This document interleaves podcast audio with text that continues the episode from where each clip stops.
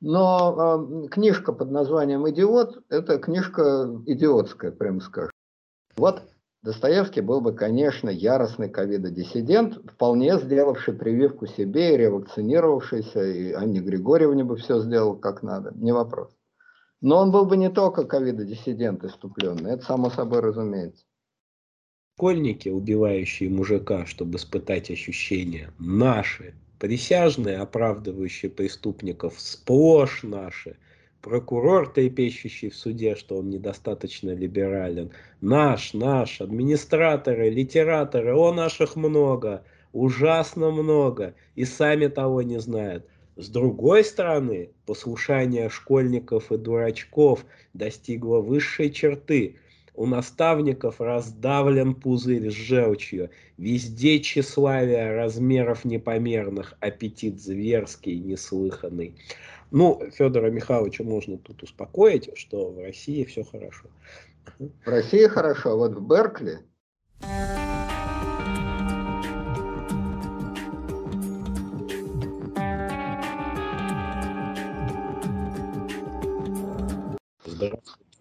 уважаемые слушатели. Это ответы на вопросы. А, но а, вот эту рубрику ответов на вопросы я бы хотел начать с двух уточнений. Первое это мы в прошлом выпуске, в выпуске событий недели. Я, уважаемые слушатели, вас отсылаю к предыдущему выпуску. Рассуждали о том, как российская официальная пропаганда, российский официоз реагирует как бы а, на то, что происходит на границе Польши и Республики Беларусь. И вот пользователь Марина Ильина а, решила посмотреть э, российский ящик. Вот так, Леонид Александрович, вы подсаживаете людей на российский ящик. И вот что она говорит. Я ее цитирую. Я даже не досмотрела до конца, сделав над собой усилия. Включила телевизор. Там говорят, что в неприятностях на белорусско-польской границе виновата Украина. Вот это да, а мы-то голову себе ломали. Я спрашиваю, а что они конкретно сказали? Они говорят, что это все украинские происки, ну, происки разведки украинской. Но не аргументировали, а показали украинские танки. А потом Лавров стал что-то про европейские ценности бухтеть. Тут я телевизор выключил, возмущенное поведением Украины. В общем, семь бед, один ответ кратчайшее расстояние между точкой и точкой – это прямая. Чего выдумывать новую страну, когда давным-давно придумана Украина, глобус Украины, как бы, и вот. А второе уточнение – это наши белорусские слушатели, э, коих, коим мы относимся с большим уважением, просили все-таки не употреблять слово «батька», потому что не батька, он им, как бы это я перефразировал Алексея Балабанова, гнида усатая. Здравствуйте, Леонид Александрович. Вот как вы прокомментируете это? Добрый день. По второму вопросу я приношу свои извинения. Это моя ошибка. Я привык просто к этому выражению. Я понимаю, что Беларусь от многих оскорбляет. Действительно, немногие хотят иметь такого батьку. Это правда. Поэтому я буду переименовывать, переучиваться и переименовывать. Я уже сказал, что Метусю я не буду называть Метусей буду называть «Он вам не Димон» или просто Димон. Вот. А значит, экс-батьку буду называть Лука. Я думаю, против этого никто возражать не станет. Что касается того, что в событиях на западной границе Беларуси виновата Украина, ну, видимо, они прорыли подземный ход, и подземный ход такой, что выходит он прямо непосредственно на нейтральную полосу. Ну и дальше все просто понятно. Правый сектор. Перекрасились, там рожи себе перекрасили, изображают, значит, э, курдов, и под видом курдов пролезают и на ужасном курдском языке, ну кто знает настоящий курдский язык, с сильнейшим украинским акцентом кричат еще курдянщина не сгинела там или что-то такое, слава курдам, с героем слава, курдянщине слава, героем слава, слава национальному герою курдов Бендере и бросаются на, на польских пограничников. Так что хорошо, что эту подлейшую провокацию СБУ разоблачил, я не знаю, кто ее разоблачил, я не понял из письма слушателя, Соловьев Лавров. Или Лавров. Ну вот, хорошо, что шоумен Лавров разоблачил, ногой стукнул и провалился в этот подкоп, потом всем показал, говорит, вот подкоп, непосредственно из Львова, значит, или из Ужгорода ведет на значит, белорусско-польскую границу. Но вообще я не очень доволен значит, комментарием своим по поводу событий в Беларуси. Ну, там действительно что-либо трудно понять. Чего действительно хочет значит, Лука, это, в общем, самая простая версия, если вот знаете, это самое, бритва Аккама. Если следовать бритве Аккама, то версия получается простая, хотя примитивная.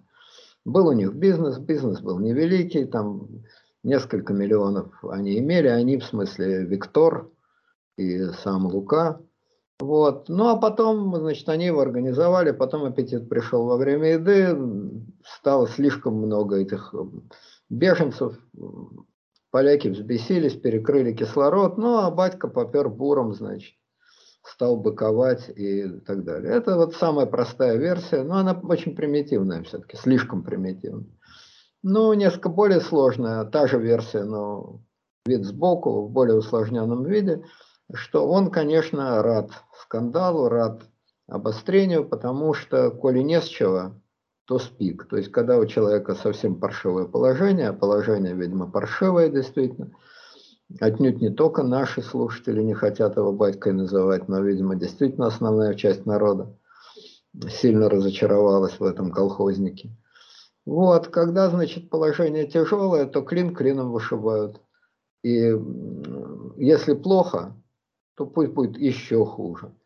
Главное, чтобы была движуха, что были какие-то информповоды. В общем, некие провокации э, падающему э, или качающемуся, качающемуся диктатору могут быть на пользу. Ну, звучит красиво, но практически не очень понятно. Понимаете, когда у тебя положение паршивое, ты устраиваешь провокацию, и после нее вводишь чрезвычайное положение, там, особые законы, трибуналы и так далее, и так далее. Ну, сам там, допустим, поджог Рейхстага. И закон об охране государства и нации после этого сразу был принят. Тогда провокация понятна. Если же ты ничего такого не вводишь и ввести не можешь, то зачем устраивать провокации, тоже не совсем понятно. Пытается спровоцировать, как он все время вопит, вооруженное столкновение с поляками, ну, естественно, переведя стрелки на поляков.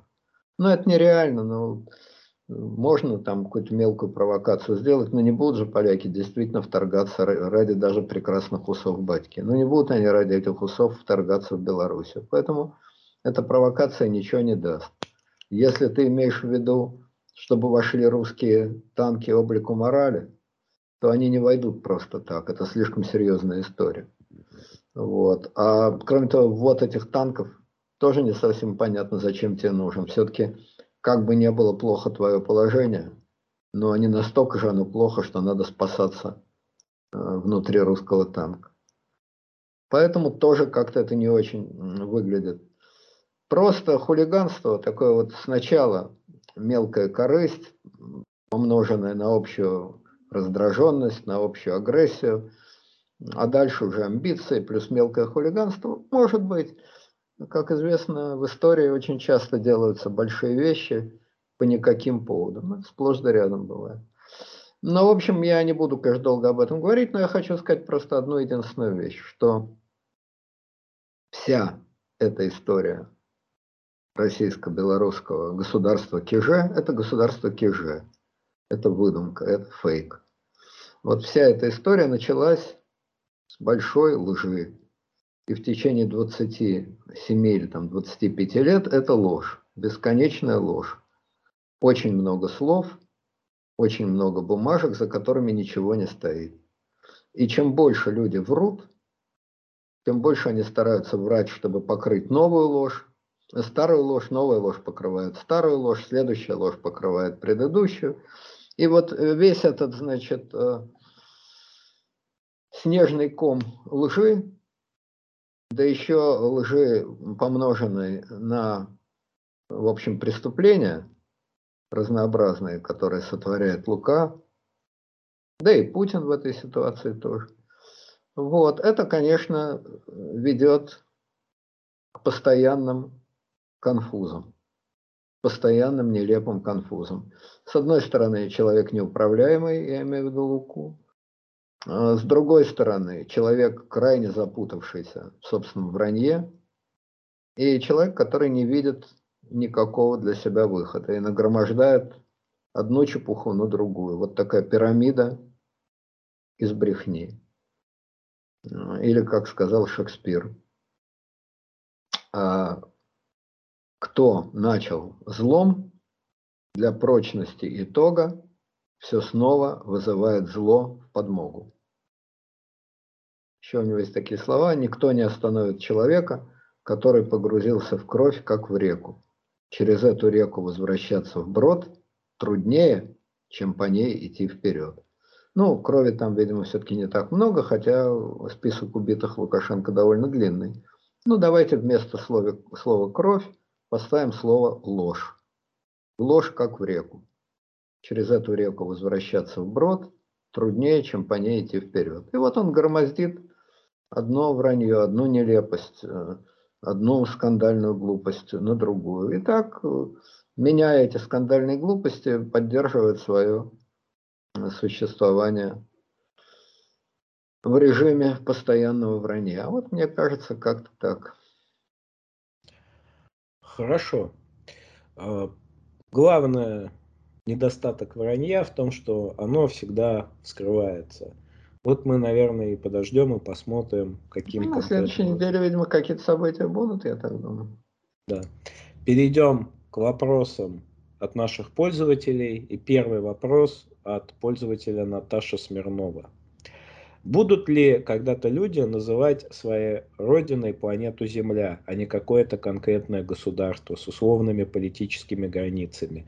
И, собственно, главный вопрос, мы движемся в этом направлении или в обратном? Вот знаете, как Велимир Хлебников говорил, по-моему, Хлебников, да, это вроде? Да. Земшарная э, республика Советов. Да, да, правильно. Да, нет, ну, видите, стратегически, более-менее длительной перспективе, ну, десятилетия. Естественно, мы движемся в этом направлении. Тут, собственно, вопроса-то нет.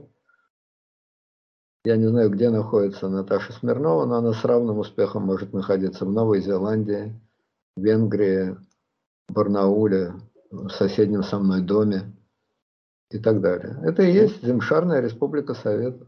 Мне кажется, за пределами России что-то вот я такое припоминаю. Это никакой разницы не, не составляет, никакой проблемы нет. Очень смешанные и спутанные географические понятия. Границы проникаемы, э, прозрачность, новая прозрачность и так далее. Ну, что это, если не универсализм и космополитизм? Другое дело, что это общий тренд, который порождается ну, просто технологиями, которые делают мир действительно глобальным. Тут спорить просто не с чем, по-моему. Внутри этого, на более коротких промежутках года и так далее, да, могут быть обратные движения, могут быть и обязательно должны быть, и неизбежно есть, и это, естественно, совершенно нормально, потому что не бывает движения только в одну сторону. Движение любое всегда шаг вперед, два шага назад. Точнее, наоборот, два шага вперед, шаг назад, два шага вперед, шаг назад. Вот так, такова динамика любого социального движения, любого. Иных не бывает.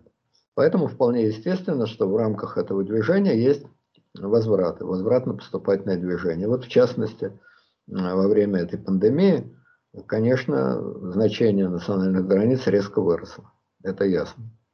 Но пересилить общую технологическую, финансовую, информационную и так далее э, тенденцию, никакие встречные движения не могут. Поэтому, если смотреть на 10, 15, 20 лет вперед, 30 лет вперед, э, все больше и больше размывания границ неизбежно. Если смотреть э, с значит, горизонтом год, два, три, вполне возможно и абсолютно нормальное и абсолютно естественное возвратное движение. Хорошо. Перейдем к следующему вопросу. А, вопрос от пользователя Игорь Успеньев. Вопрос к Лар и Ибрагиму на конкурс. Как известно, мудрость и добродетель как два колеса одной телеги. Развивается человеческая цивилизация, развивается наука и образование. И с ними растет и мудрость людей. Но растет ли доброта? Вот в чем вопрос. Принято считать, что люди сегодняшнего дня добрее, чем варвары в прошлом. Но не путаем ли мы здесь доброту с сытостью и спокойствием, полученным, полученными от мудрости? эмпатия и любовь, она есть даже у животных и птиц, с которыми нас разделяют миллионы лет эволюции. В общем-то, стали ли люди добрее? Вот вопрос. Давайте сначала вы ответите. Все зависит от того, как определить мудрость, как определить доброту. Я, честно говоря, не уверен, что мы мудрее, а, чем, допустим, древние греки. Мы больше знаем, точнее, мы знаем другое, потому что значительная часть знаний, которые были тогда, они забыты, похерены. Может быть, они не нужны, может быть, они вредны, может быть, это балласт, так сказать. Ну, там, допустим, знания той же самой мифологии. Мы их потеряли, эти знания. У нас наша мифология, наша современная мифология. Вот. Но, естественно, в области наук да, в этом отношении мы, конечно, э, знаем больше. И технически мы можем больше. В этом никаких сомнений нет. Но относится ли это к, так сказать, емкости интеллекта, я совершенно не уверен. Если вы возьмете греческое чудо, ну вот период э, Сократ, Платон, Аристотель, допустим, то, конечно, никаких мыслителей такого масштаба сегодня нет. Правда, на это есть ответ они были мыслителями такого масштаба, прежде всего в том смысле, что тогда наука была в зачаточном состоянии, и они делали э, великие открытия, подбирались с Земли. Сейчас это гораздо труднее. Но это ответ, можно его принять, можно не принимать, потому что пойдите подберите с Земли. После того, как вам э, показали теорему Пифагора, или вы прочитали логику Аристотеля, это все очень просто. Вы попробуйте это сделать. Интеллектуальные усилия для того, чтобы создать а, систему Птоломея, я думаю, было ничуть не меньше, чем интеллектуальные усилия Ньютона, интеллектуальные усилия Эйнштейна и так далее. То есть, если мерить силу, так сказать, силу интеллекта, так сказать, эвристичность, как вы знаете, слово «эврика» греческого происхождения, то я думаю, что с точки зрения эвристического мышления и с точки зрения силы интеллекта, как ее не определяю, я совершенно не уверен, что мы далеко продвинулись вперед. Еще раз повторяю, объем знаний, да, объем умений, несомненно, хотя какие-то умения, опять-таки, утрачены.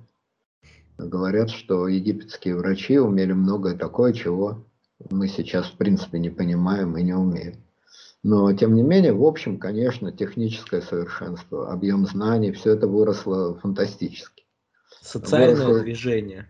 А? Простите, простите, что перебил. А, определяющим, мне кажется, тут является социальное движение. Мы социально вперед ушли в том плане, что все-таки а, греческая демократия это демократия с рабами.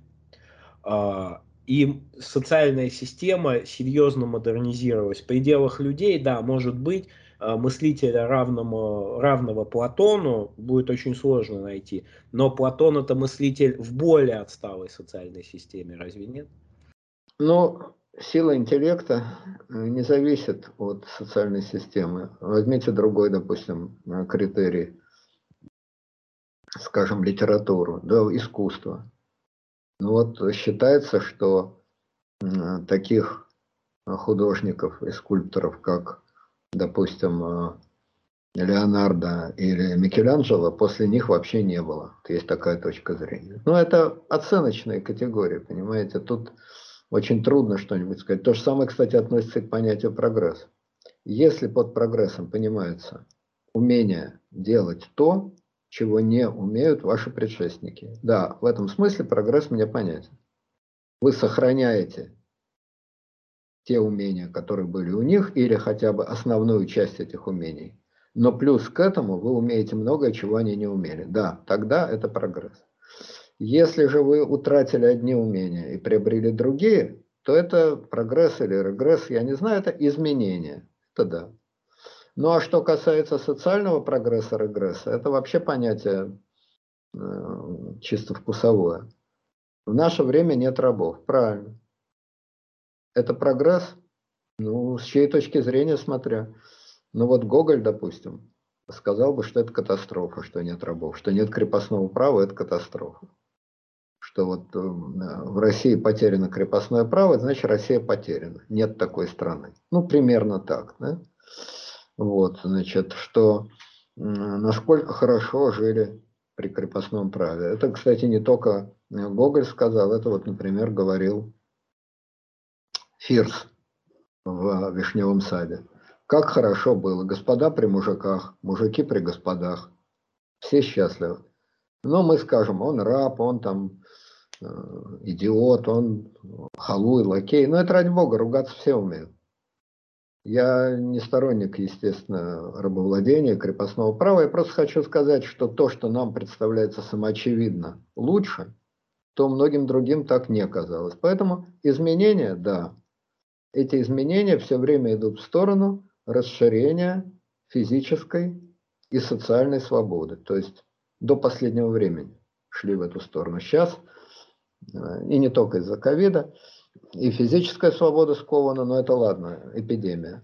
Но скована очень сильно социальная свобода. Многие на Западе говорят, что сейчас на Западе имеет место как раз регресс, что свобода слова, например, подвергается такому давлению, такая цензура, которой не было со времен макартизма, предположим. Поэтому сказать, что все время идет вот движение в сторону увеличения свободы, это, наверное, тоже неправильно. По-прежнему на сегодняшний день э, свободы слова, свободы высказываний больше, чем было, допустим, там 300 лет назад. Но меньше, чем было 50 лет назад, чем было 60 лет назад. Вот, поэтому э, мне кажется, что не стоит спешить с э, названиями. Хорошо, плохо, прогресс, регресс. Можно сказать одно. Изменение, да расширение, да, увеличение возможностей в каком-то смысле.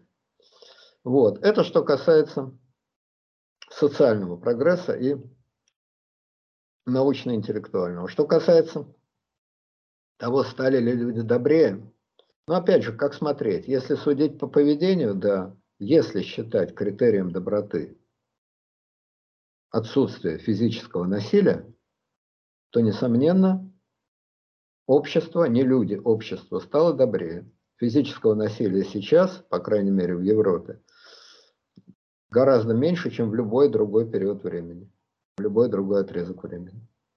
Телесных наказаний нет, смертной казни нет, войн нет.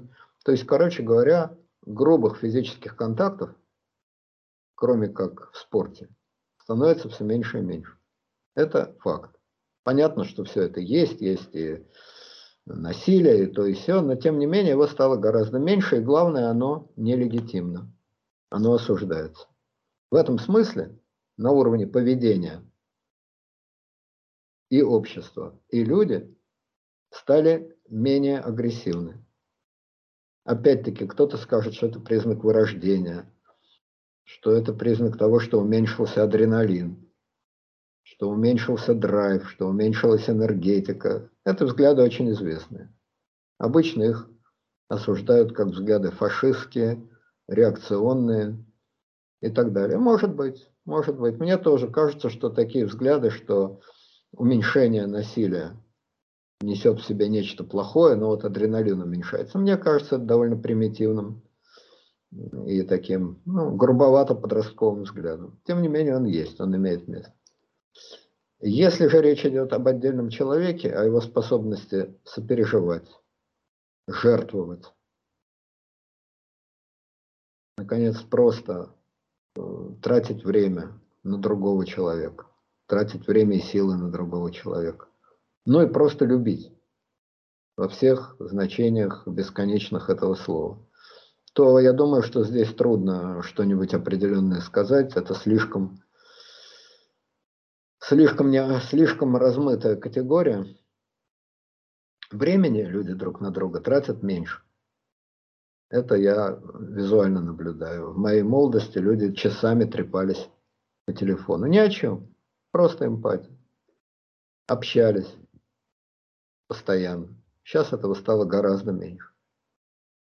А если речь идет... А мы с вами. Тоже ну, мы с вами, это приятное исключение. Мы просто те самые атланты, которые держат небо на каменных плечах. Если бы не мы, так совсем бы плохо было. Стараемся. Но что мы можем? Вот, значит, а, если речь идет о любви, ну, трудно сказать, понимаете, под паровозы сейчас вроде бросаются реже от любви. Но есть версия, что и во времена Толстого это бывало не так часто, как ему хотелось. И что дама, которая попала под паровоз, просто скользнулась и шлепнулась туда. А двух томов Анны Карениной под мышкой она не держала. Это граф подсочинял немножко. Вот, значит, э, тогда брак был, считался пожизненным. Сейчас это просто контракт, который можно заключить, расторгнуть и так далее, и так далее. Какое это имеет отношение к любви?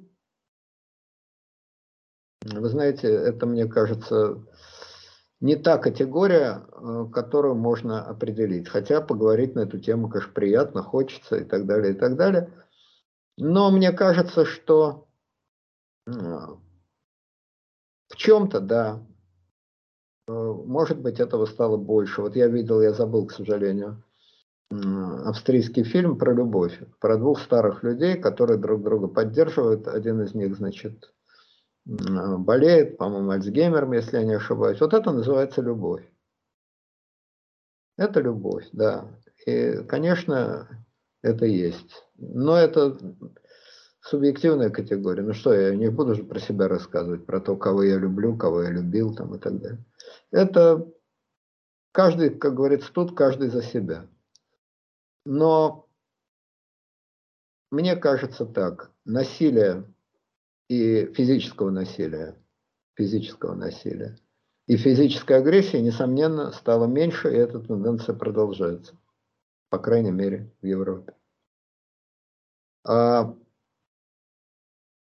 терпимости, э, уважения, вербальной агрессии, пожалуй, тоже стало меньше. По крайней мере, в нашей стране. Я помню, какую оторопь в конце 80-х вызывало, когда люди говорили что-то несовпадающее с общепринятой точкой зрения. Сейчас это, в общем, никакой оторопи не вызывает.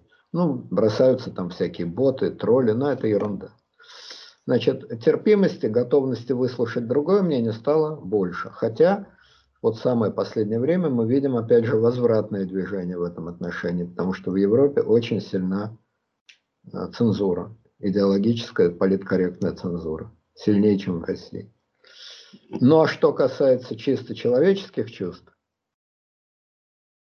э, любви, сочувствия, жертвенности, готовности что-то сделать, не что-то, а многое сделать для другого человека, я не думаю, что этого стало больше. Я не думаю, что этого стало больше. Я думаю, что в жестокие времена, э, в примитивном, жестоком, грубом крестьянском обществе, э, готовность жертвовать всем ради своих, своей семьи, своих родителей, своей жены. Я думаю, этого было больше, чем сейчас в обычной средней семье. Люди слишком дорожат своим комфортом и так далее. Вот. Поэтому, но любовь это, это очень такая, такая штука, которую каждый понимает по-своему. Я хорошо знаю, кого любил я, кого я люблю. Я не уверен, что это зависит от времени. Это зависит от возраста, но не от исторического времени. А как это у других людей, я бы не набрался наглости об этом говорить. Хорошо. А, к мне, да, вопрос еще был задан. Я бы так на него ответил. Человек быть добрым может. Только кто ему поможет? Кто научит? Кто подскажет? Кто пример добра покажет? Вот это незамысловатое четверостишье, там целое стихотворение, но его, в общем, написал серийный убийца. И, как мне кажется, он очень точно понял э, вопрос доброты будучи таким абсолютным чудовищем. Понимаете, на мой взгляд, вот я вот очень люблю мультик «Смешарики». Вот мультик «Смешарики», он бесконечно мудрый, в том смысле, что он очень философский. Это мультик, в котором нету отрицательных героев. Вот помните, мы в «Шестидесятниках» затрагивали тему бесконфликтной литературы. Вот это тоже бесконфликтный мультик, но это без, не вот вымученный, это мультик органически бесконфликтный. Он как по Августину Аврелию Блаженному. Как определял Августин Аврелий э, доброту? Он говорил о том, что подобно тому, что тьма есть отсутствие света, зло есть отсутствие там доброты или еще чего-то. То есть а отрицательное – это сугубо отсутствие. И видел он самое плохое в людях там, от непонимания, от невежественности и так далее. И вот поскольку смешарики – это не абсолютно такое бесконфликтная литература в сталинском понимании, смешарики – это мультик, в котором есть конфликт, но это конфликт увлеченности, невежества, непонимания, э, каких-то вот таких вещей, которые не идут напрямую от человеческой потребности к злу. Вообще, людей, которые осознанно злые, вот человек сказал себе, я негодяй и негодяем буду. Их безумно мало. Люди в основном-то хорошие. Ну, как мне кажется. Есть, конечно, осознанные негодяи, там, Гитлер, Гиммлер, но, извините, таких негодяев, как Гиммлер, их там за всю историю человечества раз-два обчелся. Да, есть негодяи поменьше масштабом. Труба пониже, дым пожиже. Но и их в конечном итоге, мне кажется, меньше. И основная причина вот этого самого отсутствия доброты или наличия зла исходит именно из вот этих простых вещей. И чем более люди становятся способны решать эти проблемы, собственного непонимания, неприятия, тем, соответственно, и меньше, наверное, зла в них становится. Вот я бы так ответил. Ну, отсутствие зла и наличие доброты – это, по-моему, разные вещи. Я про себя могу сказать. Я человек, несомненно, не злой, но я никак не могу считать себя человеком добрым. Это разные вещи получает удовольствие от того, что другой человек страдает по его милости. Вот, если это и не все зло, то это одно из, один из главных корней, одна из главных скреп зла – садизм. Ну, они часто меняются местами, садизм, садомазохизм там и так Отсутствие возможности любить по-другому, кроме как вот причиняя боль. Э, но опять же, это разные вещи. Отсутствие возможности любить – это одно, а желание мучить – это другое. А желание мучить – это и есть какая-то форма любви? Просто единственно доступная э, садистическому, садистически настроенному человеку. Разве это не так? Думаю, что нет. Это не любовь, хоть и вывернутая к тому, кого ты мучаешь. Иногда так, а иногда совсем не так. Это просто любовь к себе. Ну вот, возвращаясь к нашему приятелю а, Луке, вот он посылает на убой, ну не на убой, но в общем на всякие неприятные вещи этих курдов. Это садизм. Ему доставляет удовольствие, когда их метели. То есть на курдов-то ему наплевать абсолютно. Но по его расчетам там это как-то его самолюбие там тешит, и вот тщеславие и так далее, и так далее. Так? Он что, любит курдов в такой извращенной форме? Нет, просто он их игнорирует. Они никто, они средства. То есть это все очень богато, это надо, можно развернуть в огромное, в огромное пространство. Когда вы воспринимаете другого человека как предмет, ну вот палочку, которую вы в ухе ковыряете или в другом месте ковыряете, как э, предмет – с помощью которого вы удовлетворяете какие-то свои желания, амбиции и так далее. Иногда вы можете удовлетворять их, ломая этот предмет. Иногда вовсе нет, тоже и так бывает. А бывает и другое, когда вы к человеку относитесь не как к предмету, а как к самоценному человеку. В общем, это все говорить можно без конца. Словоблудие бесконечно. Не только словоблудие, но даже и содержательные мысли возможны. Но что такое любовь, я, например, знаю. Я думаю, что многие наши слушатели знают. И определить это э, огромным количеством слов, конечно, не жалко слова тратить. Но это инстинктивно, это дано, э, значит, непосредственно. Так же, как вот есть наука, э, значит, о дыхании, так? Разбирают, как человек дышит, какой состав воздуха, как ребра, как легкие. Но сам человек прекрасно понимает, когда он дышит, а когда он не может дышать. Ему для этого никакая наука не нужна. То же самое относится и к понятию любви. Хорошо. Перейдем к следующему вопросу. А, вопрос от пользователя Гималайский. А, вопрос звучит следующим образом. А, есть вопрос, для Лары Ибрагима. Можно на конкурс, очень, очень хочется приз. А, насколько, по вашему мнению, национальная кухня влияет на политический строй государства и его развитие? Например, действительно ли швейцарский сыр и финская уха способствуют стабильности и достатку, а, например, хумус и шашлык совсем наоборот. Я так понимаю, это просто в качестве примера, а не с целью обидеть хумус или шашлык. И там маленький вопрос, вот назовите, пожалуйста, ваше любимое блюдо. Ну, давайте сначала начнем с национальной кухни. Не знаю, не задумывался. Я думаю, что убогость, ну, с моей точки зрения, опять же, это всеоценочная категория, а, можно сказать, что убогость или даже отвратительность для меня английской кухни и отвратительность, значит, скандинавской кухни, а, может быть, была одной из причин, которые помогли развитию науки и прочих форм цивилизации в этих странах. А, потому что когда тебе все время противно, то хочется что-то делать. И многим людям хочется делать какие-то интересные, полезные вещи. Это звучит, ну, сравнительно неплохо, но это мгновенно, э, да, и омерзительность немецкой кухни. Опять же, для меня совершенно омерзительность.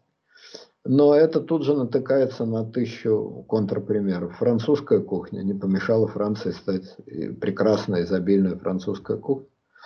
Не помешала Франции стать Францией, а уж итальянская кухня, одна из вообще лучших, или с моей точки зрения просто лучшая в мире, никак не помешала успехам Италии не только в области кулинарии. Вот. Я лично очень люблю кавказскую кухню. Вот. Э, лоби, пхали. Э, хачапури, хотя это и не полезно. И многое другое. Вот. Я это люблю. Я не могу сказать, что э, кавказские страны особенно преуспевают в чем-то кроме кухни. Мне так не кажется. Но и совсем уж безнадежными я бы их тоже не назвал. Есть страны намного в более тяжелом положении. Правда, какая там кухня, я не знаю. В общем, я э, как-то не задумывался над этим вопросом, но в первом приближении мне кажется, что это э, сравнительно автономная штука. И сказать, что вот сублимация такая, вот нереализованные творческие потенции в области кухни выливаются в занятия там технологиями, физикой, философией, еще чем-то. Или наоборот, нереализованные таланты в области наук и искусств э, выливаются в таланты кулинарные. Но я думаю, что это все-таки очень большое упрощение. Вот так я в ответ. Я, мне как-то попалось писать исследовательскую работу, э, связанную с э, кухней на Ялтинской конференции. Вот, что там готовили. Там, я напомню, э, собственно, Ялтинская конференция, это вот конференция Сталина, Рузвельта и Черчилля. Вот. А, Рузвельт же, да, еще Рузвельт Да, жив. Рузвельт, конечно. Рузвельт жив был. Вот э, я вот это меню штудировал, там писал, описывал. Одно из блюд там э, было такое, этим Сталин хотел Черчилля покорить. Э, шашлык из новорожденного ягненка. Вот, то, вот только появившийся ягненок, там сколько в нем мяса, а он же очень нежный, у него мышцы никак не разработаны еще, он даже не ходил толком, не передвигался. И вот на один шампур там сколько-то ягнят уходило. Вот. Это вот, опять же, контраст на фоне того, вот как ели господа и как ели в окопах. Это и про природную скромность товарища Сталина очень много говорит. Он сам большой гурман был и ел очень тяжелую пищу, это видно там по его окружению, там э, по Жданову, Щербакову и так далее. Видно, что люди не худые были, ели много. Э, и в этом смысле тяжелая кухня, как мне кажется, это все-таки такая вещь, ну, она, она точно не модная и не современная. Первым, вот, первой моей работой было, э, я еще практически школьником был, я работал шашлычником в летнем кафе, жарил шашлык. И вот в день там по несколько десятков килограмм мяса прожаривал. А, я вот себя поймал на мысли, что я очень люблю шашлык. Это до сих пор одно из моих самых любимых блюд. Я очень люблю мясо. Но я понимаю, что, в общем, это, наверное, в этом есть что-то такое не очень полезное, так точно, и не очень практичное. И как-то это все равно отражается. Вот это вкусно, это классно, это клево, но э, мне кажется, э, те культуры, которые себе способны в большей степени в этом отказать, они, наверное, как-то и развиваются, может быть, получше. А мое любимое блюдо, ну, конечно, оно мясное. Я шашлык, вот одним словом, именно шашлык. Ну, вы знаете, вот в связи с тем, что вы сказали, я должен сказать свое непосредственное восприятие. Вот когда вы сказали, что шашлык из новорожденного ягненка, вот мне бы дали, меня бы просто вырвало физически в эту секунду. Потому что как только я себе представляю на одну долю секунды этого несчастного и его, значит, мать, которая его только что родила, ну, не, у меня просто рвотный рефлекс. Вот. А, понятно, что у Черчилля был обратный рефлекс, он с удовольствием это поел. А с другой стороны, если сравнивать эту, ну, с моей точки зрения, что каннибальскую, значит, пир каннибалов, сравнивать с вегетарианской кухней их противника, который, как известно, мясо не ел вообще, да и рыбу-то не ел, а ел всякое, ну, с моей точки зрения, омерзительные совершенно вещи, какие-то картофельные оладьи, какие-то там в общем, гадость какую-то ел. Не-не-не, он другую гадость ел. Вот тут я нашел э, его... Картошку какую-то. Не, нет, он сладкое жрал тоннами, тоже плохая штука. Вот ну, сладкое, тоже... ладно, но никого не убили все-таки. Ну, в общем, отвратительная, э, отвратительная вегетарианская э, вещь. Значит, при этом не пить, не курить. Но поскольку мы знаем, что а этот вегетарианец, даже по сравнению со Сталином, давал ему много очков вперед в практическом людоедстве, то значит, ну что ж получается?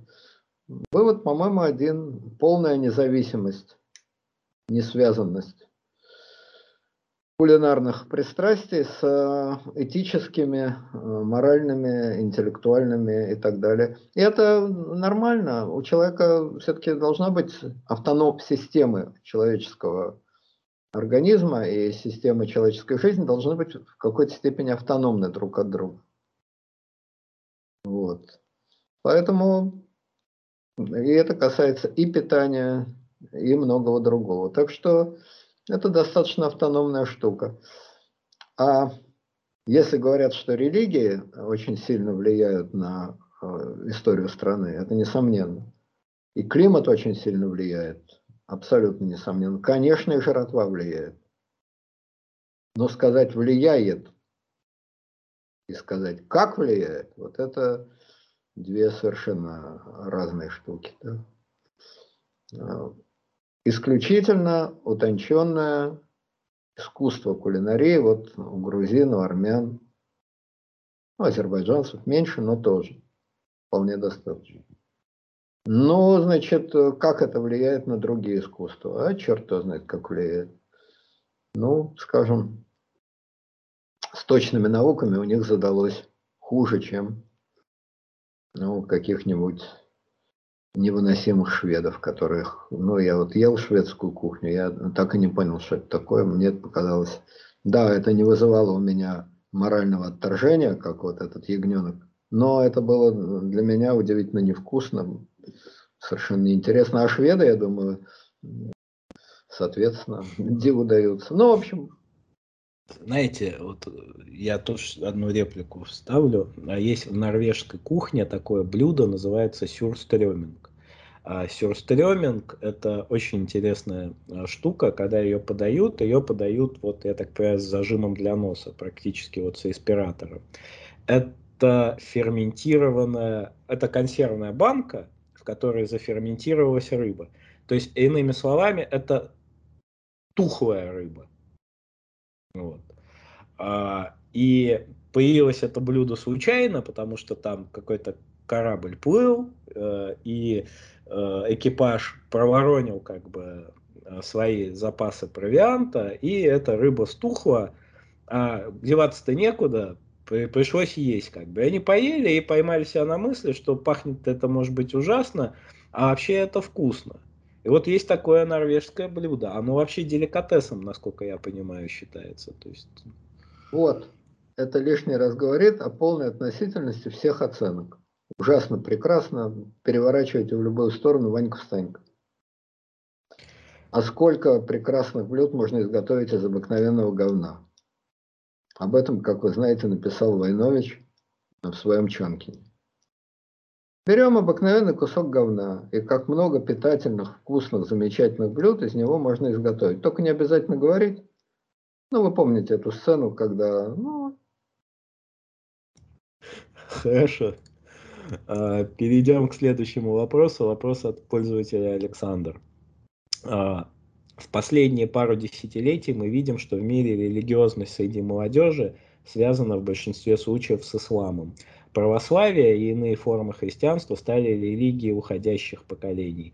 Молодые люди, которые стали радикальными и или просто практикующими верующими, в большинстве всегда являются мусульманами, даже не будучи изначально из исламских семей и даже живя при этом в Европе. С чем связана, на ваш взгляд, такая притягательность и энергетика у ислама? А, особенно учитывая, что очень часто его неофиты очень э, слабо в нем разбираются, их не смущает большое количество ограничений в этой религии. Пятикратная молитва, там, отказ от алкоголя э, и так далее. А, и также любопытно, почему весь терроризм последних десятилетий именно исламский, хотя ислам, как и христианство, осуждает подобное насилие. Ну, мне кажется, что читатель сказал, с чем связана подобная притягательность и энергетика? Я бы убрал союз «и» и ответил бы так. Притягательность связана с энергетикой.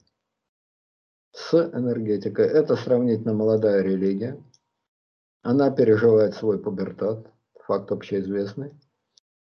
А пубертат всегда притягателен. Ну, для некоторых людей он очень притягателен. Именно энергетика и притягатель. Ну, как вот э, Блок писал, молодость – это возмездие. Так оно и есть. Молодая, агрессивная, адреналиновая религия очень притягательна. Почему вообще молодость притягательна? Почему старички вроде меня любят заглядываться на молоденьких? Ну, я вот не из этих старичков как-то не, получ... ну, не получают вот такого большого удовольствия, как иные старички. А многие, значит, заглядываются. Я хоть сам не такой, но прекрасно их понимаю. Молодость – это жизнь, это драйв, это энергия, это вот притягивает. Вот, значит, терроризм это тоже одно из проявлений вот этой агрессивной молодой религии. А что такое были крестовые походы? Не терроризм случайно, а преследование инакомыслящих, инквизиция и так далее, и так далее. То, что мы осуждаем. Но дело не в том, осуждаем мы или восхищаемся мы, это вторично. Пассионарность. Пассионарность. Нетерпимая энергетика мессианской веры все молодые религии, квази-религии, очень притягательны.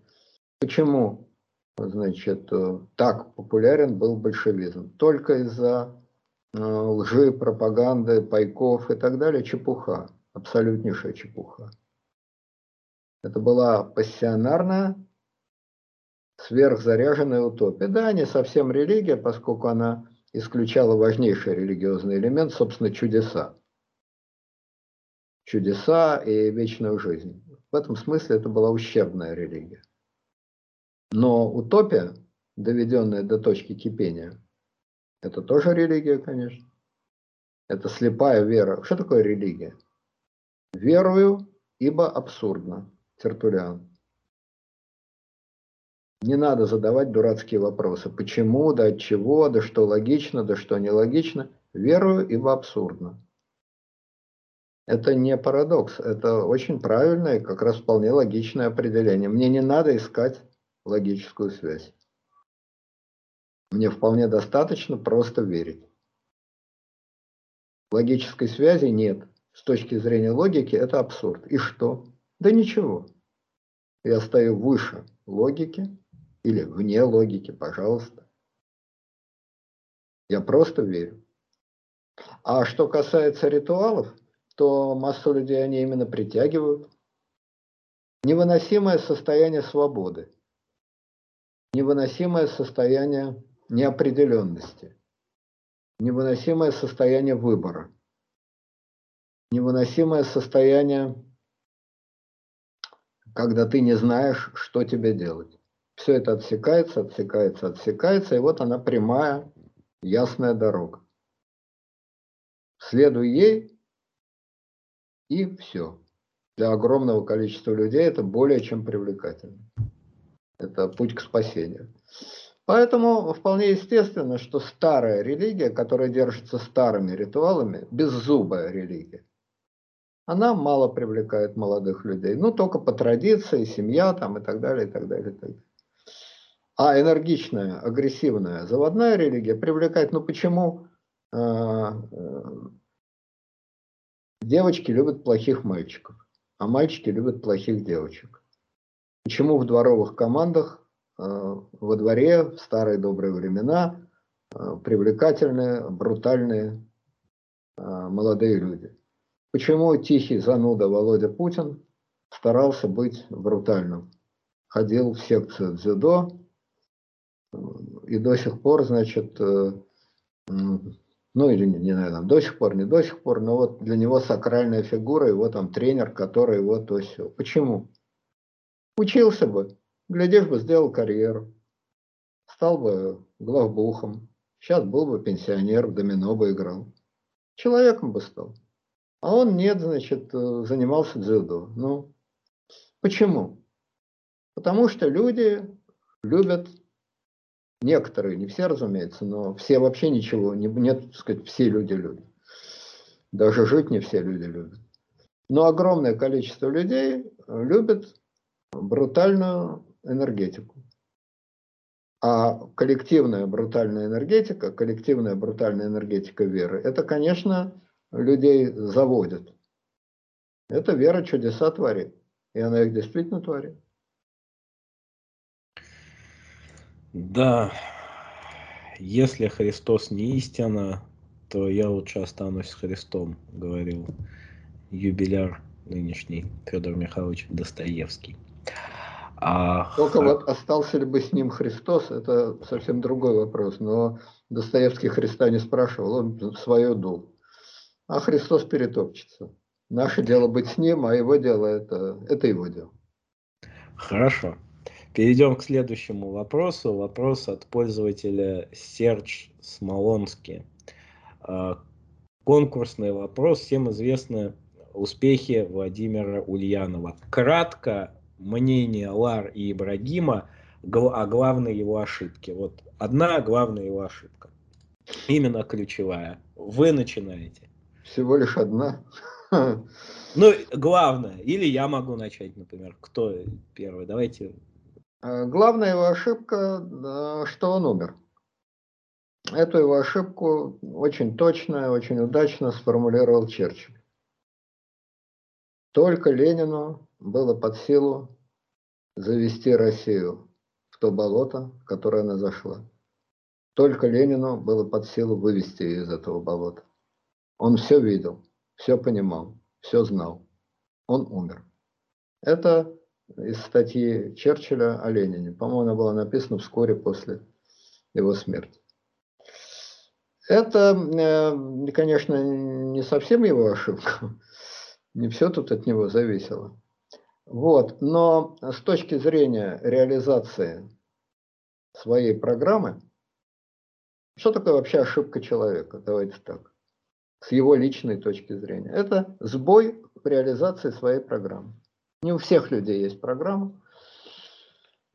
У подавляющего большинства из нас программа очень простая. Жил как трава и скосила как траву. Вся программа. Это не значит ничего плохого. При этом человек мог радоваться, страдать, любить и так далее, и так далее. Но это была его частная жизнь. В его частной жизни у него была программа, например, программа «Иметь семью», скажем. Это его программа. Но когда речь идет о людях э, более крупных, так сказать, влияющих, очень сильно влияющих на других людей, то у них есть не только личная программа, но и общая программа. Значит, можно без конца спорить, реализовал Ленин свою общую программу или нет. Общая программа – это создание уникального исторического инструмента под названием партия, создание утопии, создание религии, производство нового государства. Вот такие задачи. Опять же, можно считать это преступлениями, чудовищными историческими ошибками или великими достижениями. Это второй вопрос. Но если вы говорите о программе, то вот это была его программа. Можно ли считать, что он ее реализовал? Судите человека по его внутренним законам. Вот со стороны Игорь Чубайс резонно говорит, что его надо выкопать, расстрелять и сжечь, потому что он был преступник.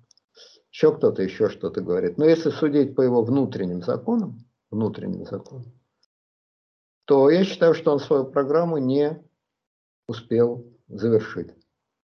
И он умер, не успев реализовать свою программу. Программу он реализовывал последовательно. Ну, естественно, с ошибками, но это частная ошибка. В целом свою программу он последовательно реализовывал. И тут у него глобальных ошибок не было. Но довести ее до такого состояния, до которого он хотел, он не смог. Смог ли бы он это сделать, если бы он остался жив? Или наоборот пришел бы к пониманию полной абсурдности, внутренней противоречивости и невозможности своей программы, об этом мы можем только гадать. Но факт тот, что его действие по реализации своей программы было оборвано всего-то навсего в 52 года, потому что после 52 лет Ленин уже практически ничего не делал и никакого участия ни в чем не принимал, а был ну вот есть такой фильм, он мне не очень нравится, надо сказать, но фильм довольно честный, но такой, ну не самый лучший фильм Сакурова, называется а, «Телец». А, не особенно хороший фильм, но это чуть ли не единственный фильм, в котором сделана попытка показать а, жизнь Ленина, лишенного, в общем, практически всего. Неспособного говорить, неспособного действовать неспособного, там, ну, в общем, ни на что не способен. Ну вот это, по-моему, это был обрыв, обрыв программы. Вот это была его главная ошибка. А, я отвечу коротко. Сталин. Ну, если говорить более предметно, собственно, из чего, из чего родился Сталин. В прошлом выпуске я попытался показать, что Сталин в семнадцатом году это такой, как бы, ну это пес, но цепной пес. На коротком поводке у Ленина. Вот эта резолюция 10 съезда, если я правильно помню, 10 съезда, да, о, еди... о единстве э, партии и недопустимости фракционных расколов, это конкретная техническая ошибка. Да, у нее масса там своих причин, там нужно закреплять. Ну, вообще логика этой резолюции заключалась в том, что вот пока была гражданская война, то вот этого тени-толкай в партии быть не могло. Только гражданская война закончилась, нужно было искусственно сделать как бы вот это вот кольцо, которое всех сожмет воедино, чтобы не, не было внутри партии партии. Это понятно, но это ошибка. Почему это ошибка? Ну, потому что эта ошибка, например, стоила 6 миллионов жертв коллективизации. Ну, например. Это ошибка? По-моему, это ошибка. Не факт, конечно, что этих жертв было бы меньше, если бы там не пришел. Но это все гадательно. Факт в том, что у этой ошибки есть конкретное количество жертв. 6 миллионов во время коллективизации, там, а, полтора миллиона за 37-38 год, там, ну и так далее. Там ведение войны, то есть вот, вот это вот масштаб ошибки. По-моему, она и есть. Это вообще вопрос хороший. Вот пока вы говорили, я как раз подумал, а другие политики, ну тот же Сталин. А что было главной ошибкой Сталина? Не так-то просто ответить на этот вопрос. Ну, конечно, легко сказать, 41 год. Это понятно, да. Но это, так сказать, внешняя ошибка. Это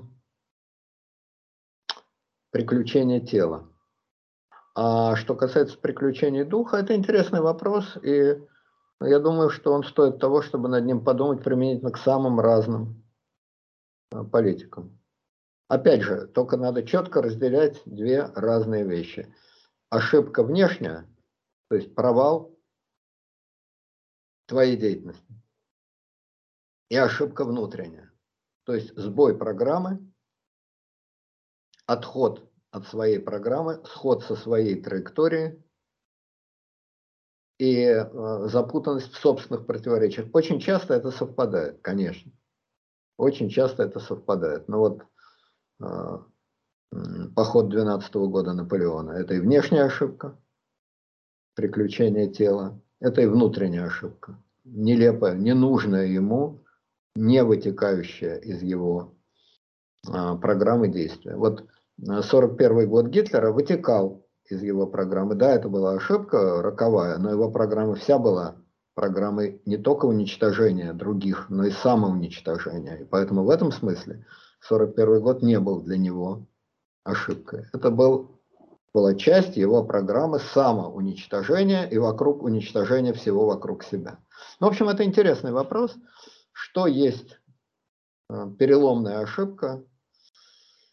А кроме того, интересно вот задуматься про себя, а что есть твоя личная главная ошибка. Вот я подумал, подумаю. Вот. Я не считаю, что наши программы есть ошибка, поэтому их можно продолжать. Вот. Ошибок я понаделал много. Как мало пройдено дорог, как много сделано ошибок. Но поскольку я человек маленький, то и ошибки маленькие. Кроме меня никому незаметной. Но что было вот моей главной ошибкой, это интересно. Буду думать. Да, спасибо уважаемому Серджу Смолонскому. Я прошу прощения, если неправильно произнес. Вопрос э, действительно, на мой взгляд, очень-очень-очень-очень хороший. Э, хорошо. Э, давайте тут Э, затронем такую тему, все-таки этот вопрос, пусть он будет от меня, например. 200 лет Достоевскому. Федор Михайлович – это не просто бренд России, это вот бренд России вовне. Действительно исключительный, на мой взгляд, писатель. Я бы тут задал несколько вопросов. Первое. Центральная на ваш взгляд, его произведение, вот в котором весь Достоевский вот себя изложил. Не обязательно ваше любимое, но вот центральное, на ваш взгляд. Вот наиболее полно его мировоззрение как писателя. Второе. Вот как известно, Виссарион Белинский, по-моему, Виссарион Белинский называл это нервической чепухой. Вот то, что писал Достоевский. Вот насколько вам кажется точным это вот определение. Опять же, я бы тут не ставил только знак минус, в отличие от Белинского, но, на мой взгляд, оценка очень точная. Нервическая точно. Во многом чепуховая чепуха, чепуховая, но в то же самое время безумно интересная и покорившая миллионы людей. И третий, третий, наверное, вопрос я задам в течение э, по ходу ответа. Вы знаете, ну, Вроде простые вопросы, а наиболее полное произведение. Черт его разберет. Ну, по крайней мере, три напрашиваются. Они всем известны. Это, конечно, Карамазовы, «Преступление наказания» и «Бесы». Да? Вот. Кто из них наиболее полный? Ну, как, помните, как Остап и Шура Балаганов угадывали, кто есть корейка старичка, значит, э, это я с негодованием отметаю, кроме ваты, которая есть у него в ушах, никаких других сокровищ у него нет. А бесы я с негодованием отметаю. Это, конечно, одно из полных его произведений с точки зрения его, так сказать, приемов и его, так сказать, идеологии. Но все-таки роман, в котором нет героя, уж как он старался написать Ставрогина из кожи, он лез, но ничего не получилось. А Верховенский? Ну, мотор Верховенский. Э, э, да, лучше получился, лучше получился. Но Верховенский, конечно, все-таки довольно плоский герой, прямо скажем. По сравнению с Карамазовым или с Раскольниковым, Верховенский это достаточно плоский персонаж. Вот, поэтому, значит, беса мы отметаем. Остаются Карамазовы и Раскольник, и преступление наказания. Хм. Ну, все-таки я голосую за Карамазовых. Ну, просто их трое, а Раскольников один. Трое против одного. Оно, конечно, вкуснее будет. Вот, значит, а, насчет а, невротической чепухи. Ну, невротическая, конечно, Достоевский же не писатель а, в понимании а, Белинского. Белинский, а, при всем уважении, был поклонником очень узкой на самом деле литературной традиции, которая, правда, в его время казалась высшей точкой и всеобъемлющей, то есть традиция реализма. Тургенев, Толстой, э, он даже Гоголя умудрялся воспринимать как писателя-реалиста, хотя это надо очень постараться. Это примерно как значит, подойти к картине Сальвадора Дали ну, например, вот его знаменитая картина, значит, «Пробуждение а, от полета пчелы». Все, наверное, помнят этот э, набор ужасов, значит. И сказать, да, э, с точки зрения э, научной теории сомнологии, то есть сна, очень удачно показано выделение там таких-то, значит, гормонов и таких-то там, значит, еще чего-то. Весьма удачная метафора. Да?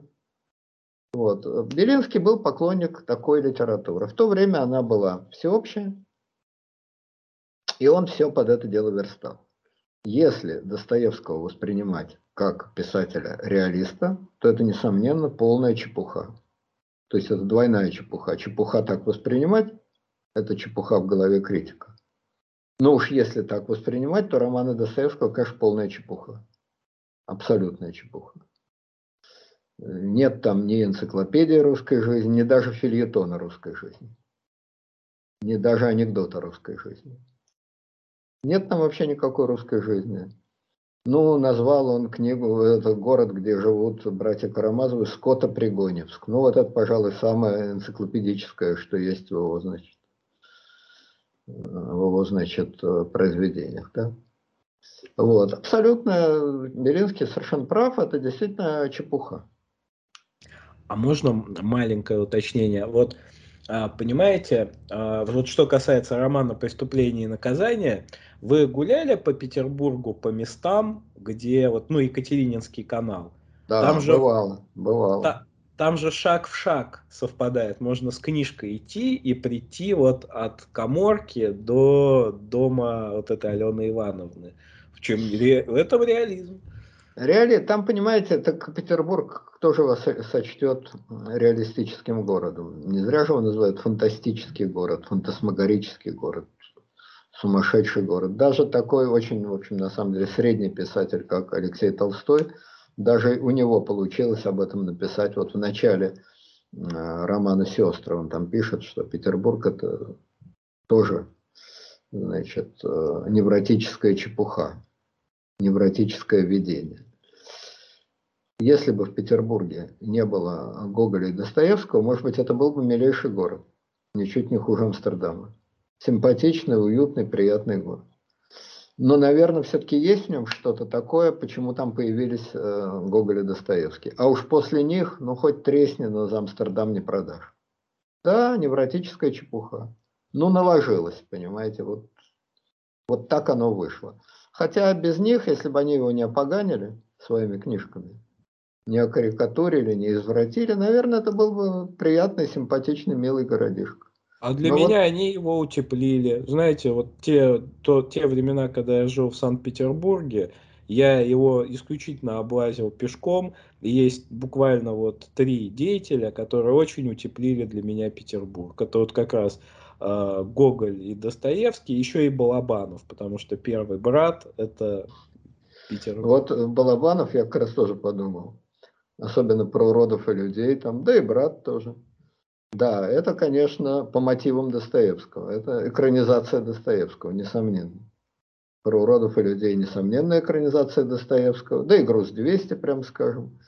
Вот. А, значит, «Брат» – это, конечно, в меньшей степени экранизация Достоевского. Но если бы не было Достоевского, то, конечно, не было бы Балабанова. Э, Достоевский – это петербургская готика.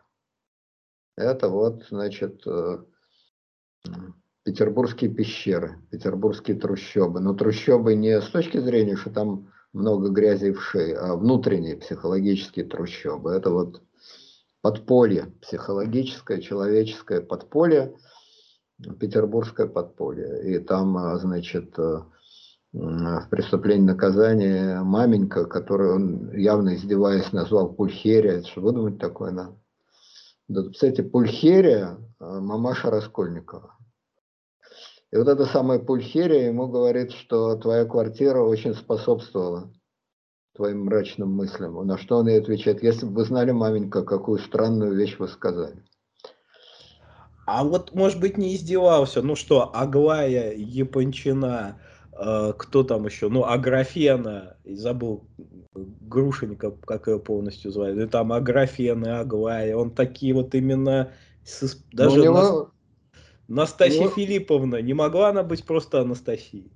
У него с женщинами были проблемы, это заметно. Даже если бы он их называл нормальными человеческими именами, все равно проблемы бы остались. Но он выражал свои проблемы, в том числе и в этих замечательных именах. Тут, Мы, сексисты, просим прощения у наших слушательниц Пульхерий, Аглаи, э, и так далее. Мы ничего Нет, не... это все хорошие имена, я абсолютно ничего не хочу сказать, но пульхерия с топором или пульхерия над топором, это, конечно, нечто довольно... Ну, это вот, пожалуйста, Сальвадор Дали, Босх, пульхерия с топором.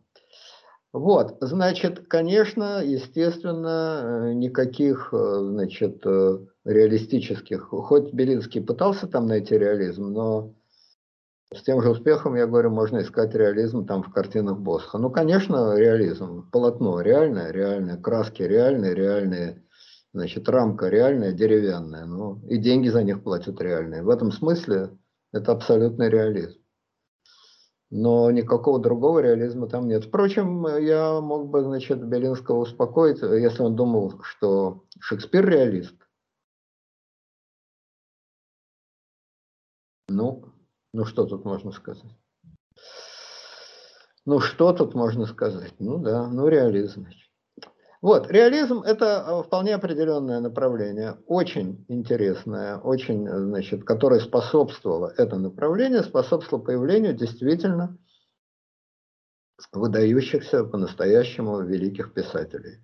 И отнюдь не только Толстого, там, э, Чехова и так далее. Пожалуйста, э, Бальзак. Вот великий писатель, абсолютнейший реалист. А шагреневая кожа это прям так. Ну, это так, каприз. А в общем-то, ну, конечно, реалист. Конечно, реалист. Да и не только, но много. Мапасан, прекрасный писатель-реалист. Но давайте не будем о реализме, потому что это отдельная совершенно тема. К Достоевскому она не имеет никакого отношения. А, значит, э, я бы даже не сказал, что он такой уж невротический. То есть, что э, русскому здорово, то немцу смерть.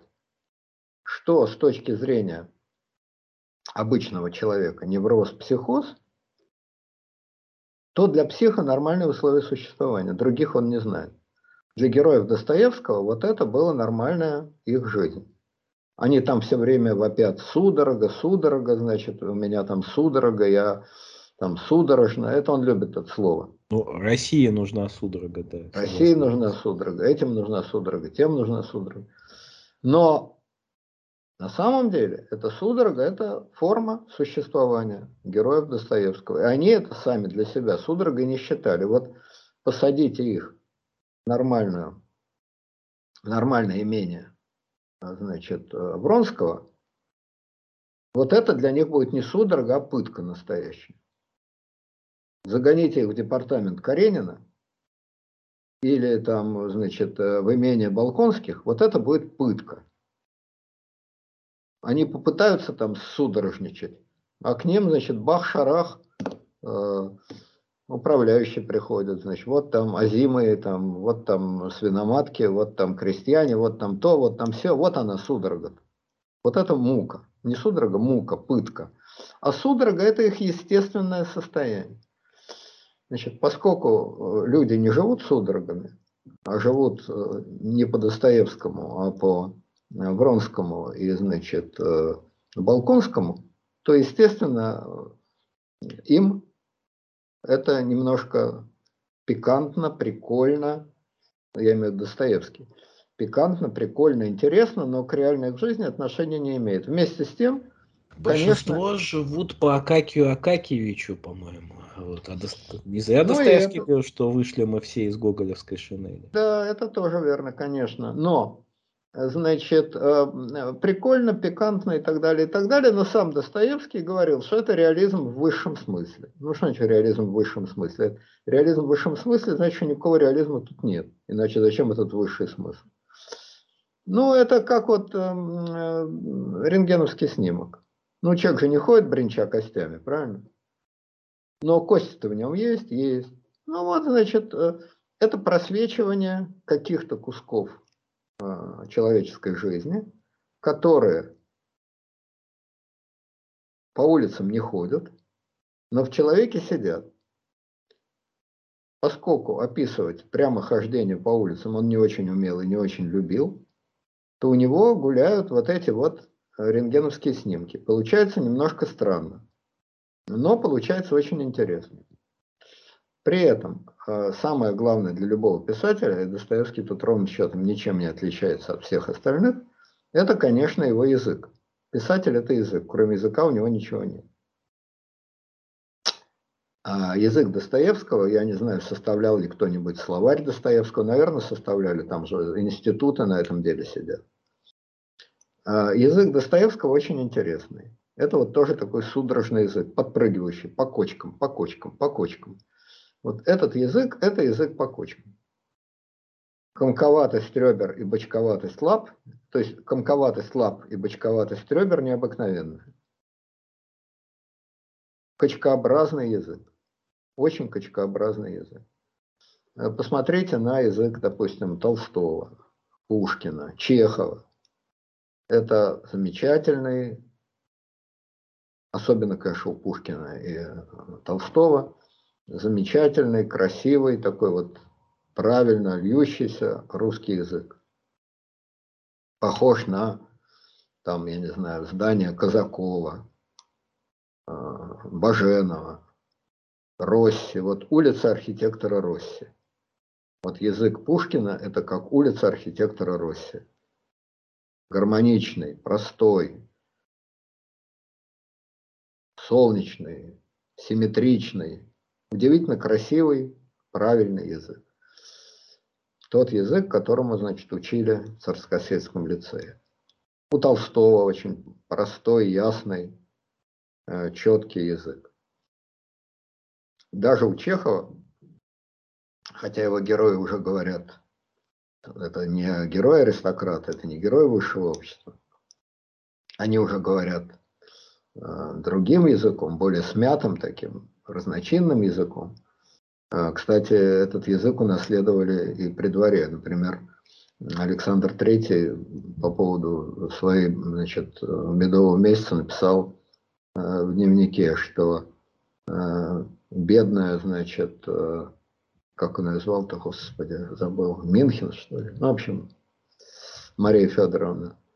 Нашему брату и пожить-то толком не дадут нашему брату пожить-то толком. Это лавочник какой-то, это какой-то мелкий э, чеховский чиновник. Это, значит, немецкий принц, русский император, аристократ в 148-м поколении. Вот тена. То есть язык сильно изменился. И чеховский язык, вот где все эти действительно нашему брату, там толком и так далее, и так далее, он, конечно, пришел э, в Зимний дворец пришел туда раньше, чем туда пришли матросы со своим матом-перематом. Но это был первый, значит, э, первый знак, что следующие будут матросы.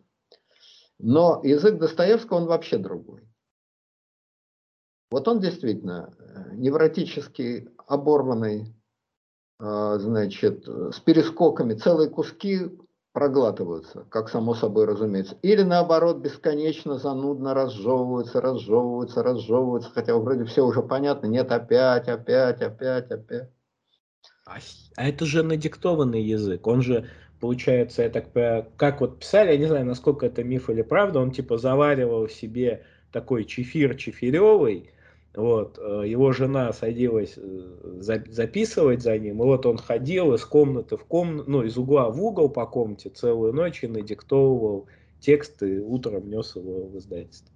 Ну, я думаю, что это немножко, конечно, карикатура, но не большая карикатура, чем сам Достоевский карикатуры рисовал. По-видимому, такие приемчики у него тоже были. Во всяком случае, спуститься в комнату молчания, как граф Лев Николаевич, отключить чадов домочадцев и, значит, спокойно писать, а потом э, мадам переписывает своим каллиграфическим почерком, это, конечно, это, конечно, не про него. Значит, главная тема, которую он без конца 100 томов своих партийных книжек, она всем известна. И он постоянно сам ее всячески, значит, Выбор. Раз. Кольников. Вдоль обрыва понад пропастью, по самому по краю. Постою на краю. Значит, э, как Иван Карамазов на суде говорил, чкнуть или не чкнуть. Судья говорит, что? А это, говорит, как, как какой-то нашей народности ваше превосходительство, девка ходит, на свадьбу собирается, и вот за ней носят, значит, э, свадебный этот самый, и она за хацу в скацу, не за хацу, не в скацу. Вот либо в скацу, либо не в скацу. Вот так и ходит. Значит, судья говорит, ваши слова невозможны и оскорбительны. Если имеете что сказать, скажите. Если нет, то садитесь. А вот, говорит, вынимает, значит, эти деньги и шмяк их перед судьей. Вот деньги, за которые отца. За хацу в скацу, не за хацу, не в скацу. И этот выверт, этот перелом, этот вечный, значит, вот этот вечный раскол, это его э, по его понятиям, это самая высшая точка развития человека. Почему? Потому что еврей Спиноза, обобщая европейский интеллектуальный опыт, сказал, свобода есть осознанная необходимость.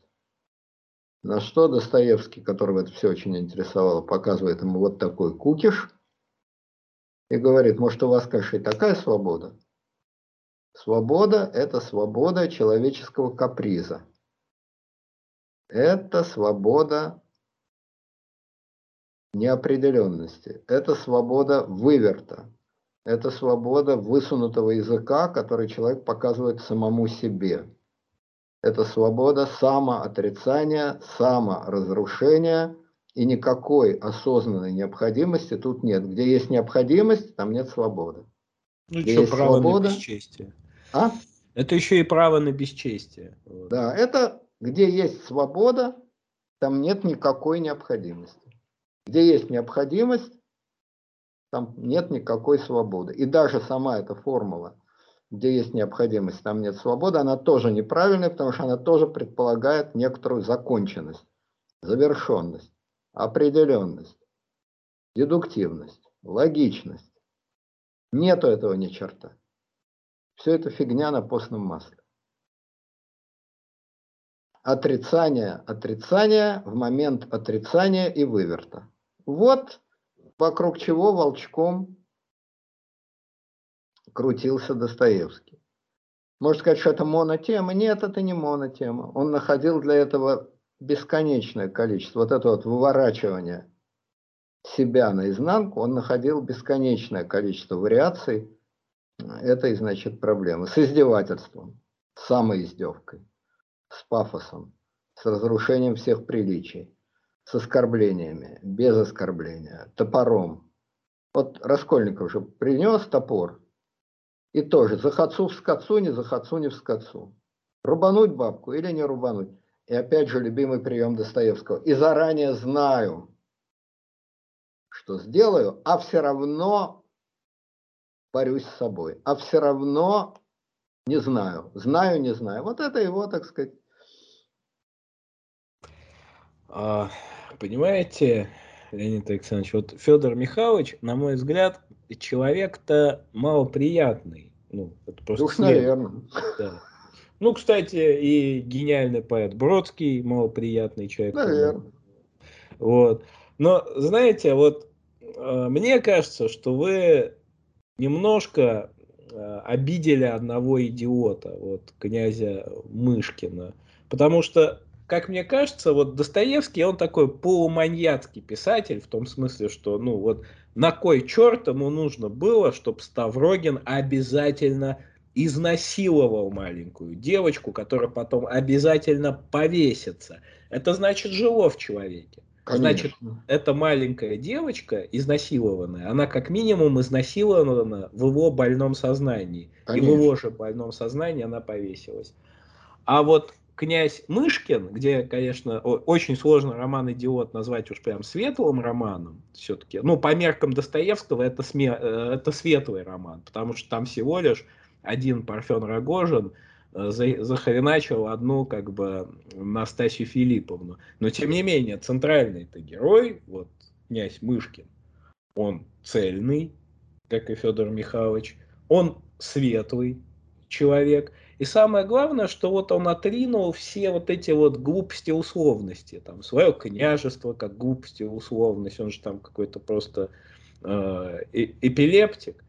И вот князь Мышкин, это, по-моему, светлая часть Достоевского, и очень, между прочим, обидно. Ну вот, мне казалось бы, обидно было бы Достоевскому, что вот самое светлое, что он из себя изрыгнул, как-то вот оно им прошло. Понимаете, в чем дело? Князь-то хорош. Если бы он его выдрал из этого э, текста и всадил, э, допустим, в братьев Карамазовых, наподдал бы Засиме куда подальше. И вместо Засимы впихнул бы Мышкина. Вот бы хорошо получил. Сюжета в ней толком нет. Она разваливается, рыхлая она. Ну, не получается. Он, я уж не знаю, какая там муха его кусала, но Книжка не получается. Сбитые книжки, где все-таки э, какой бы ты ни был писатель, но сюжет тебе какой-то положен. Сбитая книжка с сюжетом, где нету вот этих ни к селу, ни к городу существующих героев, которые вообще ни для чего не нужны.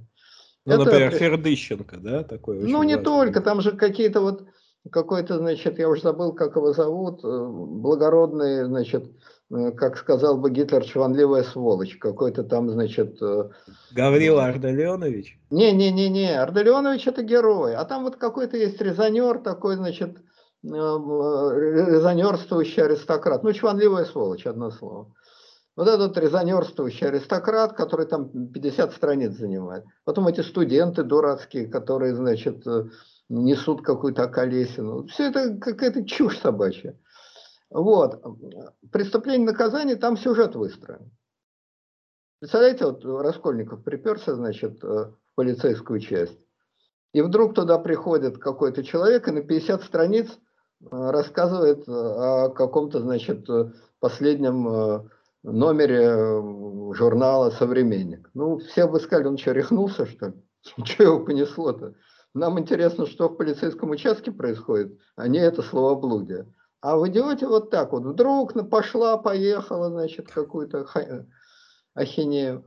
Вот. А он сколоченный. А «Бесы» тоже сколоченный роман. Там только вот с героями напряженно очень. Карамазовый роман сколоченный, с сюжетом и с героями получилось. Кстати, это роман отчасти реалистический, потому что все-таки, помимо всего прочего, это вполне фотографическое описание жизни и удивительных приключений Владимира Вольфовича Эдельштейна. Вот, значит, жизнь и удивительные приключения Владимира Вольфовича Эдельштейна. Если спросить любого из наших слушателей, какой герой преступления, э, тьфу, преступления братьев Карамазовых, это Жириновский, то, естественно, любой ответит, что это старик Карамазов. И действительно, и внешне. Старик Карамазов же говорит, моя внешность настоящий римский патриций времен упадка. Ну вот, абсолютно. Другое дело, что сам Жириновский нереальный человек, а мелкий бес, такая вот гомункулус. Конечно, это нереальный человек, это пародия, это карикатура, это сценический образ, это, ну и так далее, и так далее. Таких реальных людей все-таки не бывает. Это ходячая карикатура, так? Но, тем не менее, вот эту ходячую карикатуру, значит, э, Достоевский нарисовал. Так что в каком смысле реализм тоже. Вот, Знаете... кстати сказать, я просто хочу напомнить, тут самая чванливая сволочь, это, значит, некто Евгений Павлович, который настолько никакой, что вы его даже не помните из бесов, э, из идиота. Еще там какой-то Иполит, который несет и несет какую-то околесину там десятками, если не сотнями страниц. Они вообще никакой роли не играют, просто погонные метры. Вот полное впечатление, что деньги платили, естественно, по объему, и вот он гнал и гнал, гнал и гнал. Ну, абсолютно они ни к селу, ни к городу там просто. Нет, если мы говорим о реализме, а, даже не то чтобы о реализме, самый сильный образ Достоевского, вот у братьев, Кара, братьев Карамазовых, это Смердяков. Но тут Федор Михайлович, он, знаете, такой прием по-своему нечестный. Нечестный, абсолютно согласен. Фамилия вы имеете в виду? И это тоже. И главное, что вот есть в русской литературе, вот если бы меня спросили, что дала вот русская литература э, литературе вообще, во всяком случае, не то чтобы дала, развила идею самозванства. Она есть у всех. Борис Годунов самозванец, самозванец. Ну и так далее. То есть Смердяков это самозванный герой, это герой глубокий, и это герой, вот очень-очень герой русского реализма. То есть э, комплекс самозванства, но Владимир Владимирович у нас что, не самозванец? Вот, я как раз вот я как раз хотел сказать, это очень русская, действительно русская особенность. А, Григорий Отрепьев, самозванец. Григорий Распутин, самозванец. Владимир Ульянов, самозванец. Владимир Путин, самозванец. Что значит самозванец? А Байден не самозванец, а Трамп не самозванец, а любой президент не самозванец, не сам себя назвал? Нет. Потому что там это свобода как осознанная необходимость. Легитимно, по закону, по правилам его выбрали. Да, его никто до этого, то есть, ну, до этого он не был президентом. Он получил власть законно, правильно, логично, логично. И в этом смысле он, конечно, не самозванец, потому что его власть вытекает, дедуктивно вытекает из правил, из законов и так далее, и так далее, и так далее. А власть этих людей, кстати, Петр самозванец, а власть этих людей ниоткуда не вытекает. Они сами себя вытащили. Это самозванцы, которые ломают ломают, рубят топором, не хуже, значит, э, ну, про Путина я бы так не сказал, не стоит уж его так романтизировать. Но во всяком случае, это самозванцы, которые ниоткуда не вытекают, а сами появляются, сами себя называют. Разрыв, разрыв, значит, норматива. При этом Путин вполне соответствует нормативу, он скучнейший бюрократ, скучнейший чиновник – действительно Акакий Акакевич в генеральских погонах. Все это так. Но само его назначение, само его явление, когда он как а, Афина из головы Зевса выскочил из головы Березовского и Дьяченко, такой объединенной головы, это тоже акт самозванства. Это русская традиция. Но это, так сказать, немножко в сторону. Так вот, значит, а, Достоевский кроме вот этой своей, значит, э, вечного раскола захотцу в скотцу, не захотцу, не в скотцу, э, Бахтин это потом назвал словом диалог. Но это такой диалог сжатый под сверхвысоким давлением в одну точку. Вот кроме этого диалога, там еще много о чем можно говорить. Если, кстати, вот вы упомянули Смердякова, это, конечно, бесчестнейший прием, пропагандонский прием наклеил ему фамилию Смердяков. Ну, раз Смердяков, ха-ха-ха. Так. Ну, это значит, э, это прием э, нечестный. Это прием нечестный, но Достоевский вообще особой честностью не страдал. Ну, при том Смердяков это, по-моему, самый цельный, как мне кажется, вот из всех вот этих вот героев. Он в каком-то смысле. Он не хороший человек, но он человек, во всяком случае, сознающий, продуманный. Вот. Он находится в таком тяжелом положении, где ему просто быть э, Дмитрием или быть там прекраснодушным Иваном, который там рассуждает, разводит философию э, на пустом месте, просто невозможно. Он человек вынужденности. Ну, и... это, это отдельная тема, но времени у нас мало, можно было бы поговорить. Но я бы просто сказал одну фразу, что Смердяков более реаль... он менее рентгеновский снимок и больше похож на фотографию, чем Алеша там. Еще похож на фотографию, конечно, отчасти похож, но не на фотографию, на фотографию там в профиле. Это, конечно, Дмитрий, самый такой самый натуральный из всех этих братьев. Но я еще в связи с Достоевским хотел сказать две вещи. Первое, э, конечно, Достоевский был э, человек, опять же, надломанный, ему это очень помогло, его каторга сделала. Вот, надломанный, постоявший на краю, в экстремальной ситуации и так далее, и так далее. Но кроме того, каторга его, конечно, и изуродовало идеологически. Я, не, я считаю, что его вот это, значит, э, надломанный э, патриотизм, надломанная, значит, монархичность, э, религиозность, я думаю, что это в значительной степени искусственные вещи, в которые он себя загнал по совершенно ледяному и понятному расчету, потому что больше на каторгу он не хотел, с него одного раза хватило, и чтобы его расстреливали не хотел. И это очень хорошо, что он э, себя заставил быть православно-самодержавно-народным, потому что он в это дело вдул совершенно необычный э, темперамент, совершенно необычный ракурс. Православие, самодержавие, народность – это вещь довольно открытая, скучная, казенная, в исполнении, допустим, Уварова и так далее. Достоевский вдул в них вывернутую, переломанную, перекрученную, болезненную ноту, и они заиграли совершенно другим цветом. Его монархичность и его патриотизм – это монархичность и патриотизм эпохи упадка. Это монархичность и патриотизм эпохи полураспада. Эпохи вот такого эпохи того, что глубоко противоречит этим самым скрепам. Это перекрученные, обломанные, острые скрепы, из которых кончики торчат.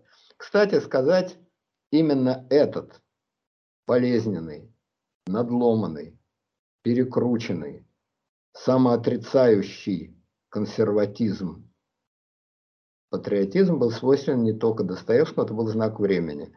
Слушайте, если главный охранитель и державник России, Победоносцев, говорил, Россия – это ледяная пустыня, по которой ходит лихой человек, ну вы меня извините, если это охранитель, если это консерватор, то кто же нас тогда революционер? Это русофобия, да, называется. Это не просто русофобия, это русофобия до точки кипения доведенная. Россия это ледяная, вдумайтесь, ледяная пустыня, по которой ходит лихой человек. И ни хрена ж себе патриот, охранитель и высший чиновник империи, который поддерживает все ее формы. А я вам возражу, что э, патриот-царедворец есть русофоб. В том смысле, что знаете, вот после революции, я вот не помню, какой дворянин говорил, что мы ведь не России служили, мы служили царю. Вот это очень точно. Вот патриоты, которые презирают а, российскую вакцину, презирают все то, что в России делается, ну, кроме сверхзвуковой, гиперзвуковой духовности, как бы. Они ведь, ну, в общем, гораздо больше русофобы, чем там те, кого они называют, клеймят русофобами, чем там Шендерович, Новодворская, Альбац и так далее, они есть русофобы, потому что они служат царю, одному отдельно взятому человеку. Это потому, что царь отдельно, а Россия отдельно, опричнина отдельно, земщина отдельно. Британская королева не случайно называется символ единства нации. Она от нации не отделяется. Это часть единой, цельной, уважающей себя, уважающей себя, не сомневающейся в себе, верящей в себя Британии со всем своим британским остроумием, со всеми своими британскими рефлексиями и так далее, и так далее. Но рефлексия – это хорошо, остроумие – это смешно, но основа цельная, простая, натуральная. А в России она Достоевская, разломанная, раздерганная. Это основа самоотрицающая. Это то, о чем э, Волошин написал, значит, э, про э, русскую историю.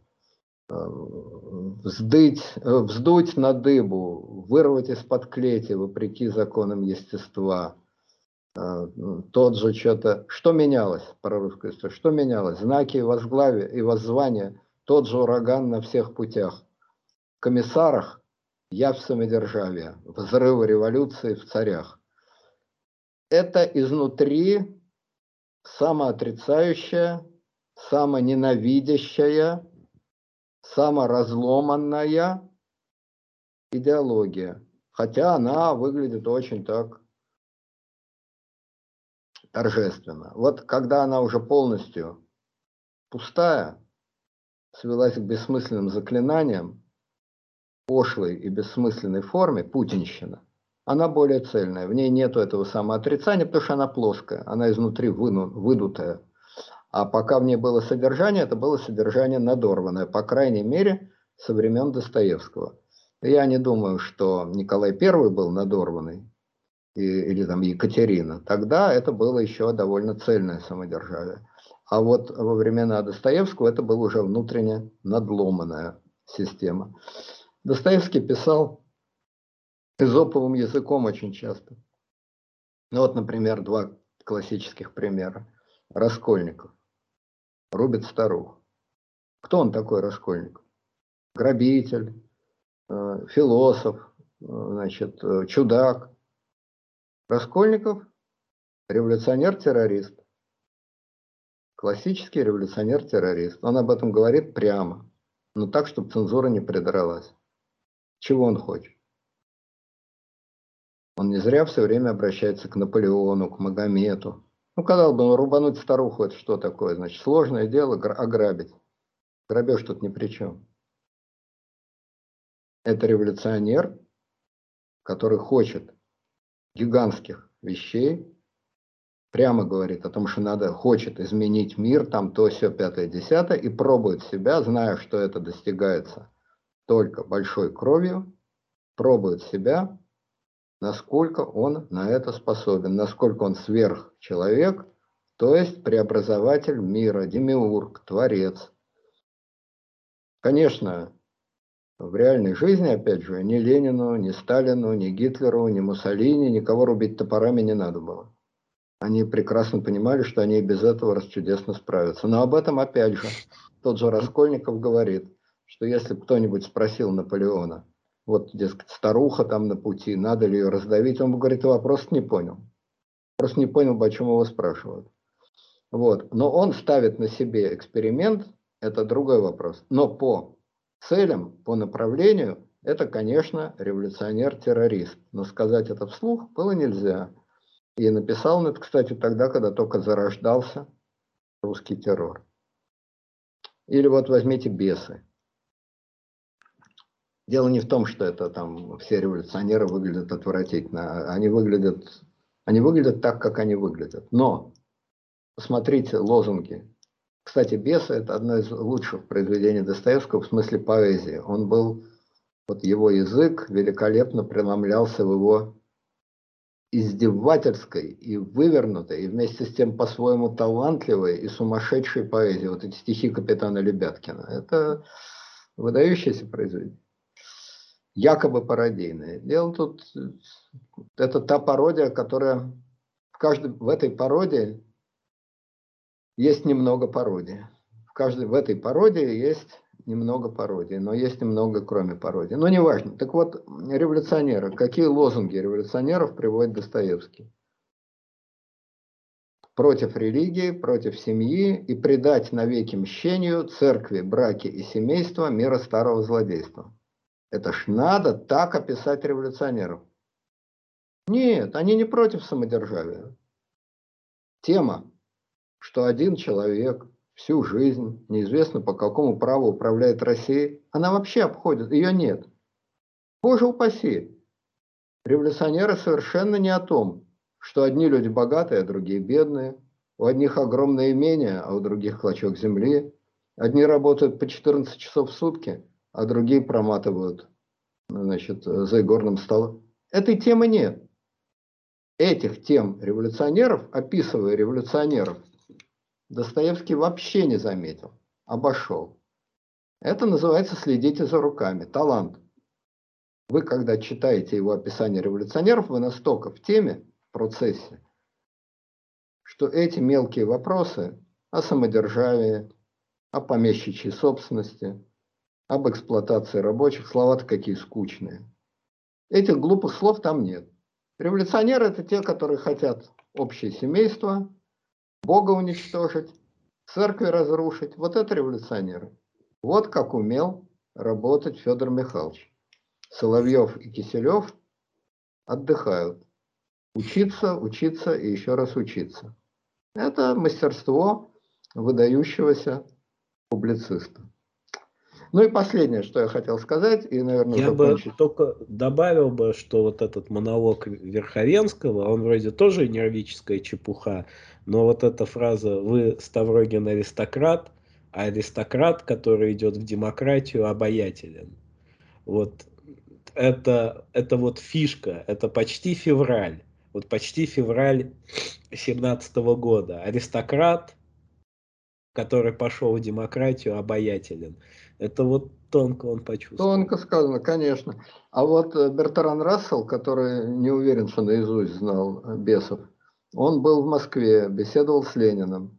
И после этой беседы написал, Ленин – это интеллектуальный аристократ. Правда, что идущий в демократию Бертран Рассел не добавил, но это и так само собой понятно. Вот, значит, а...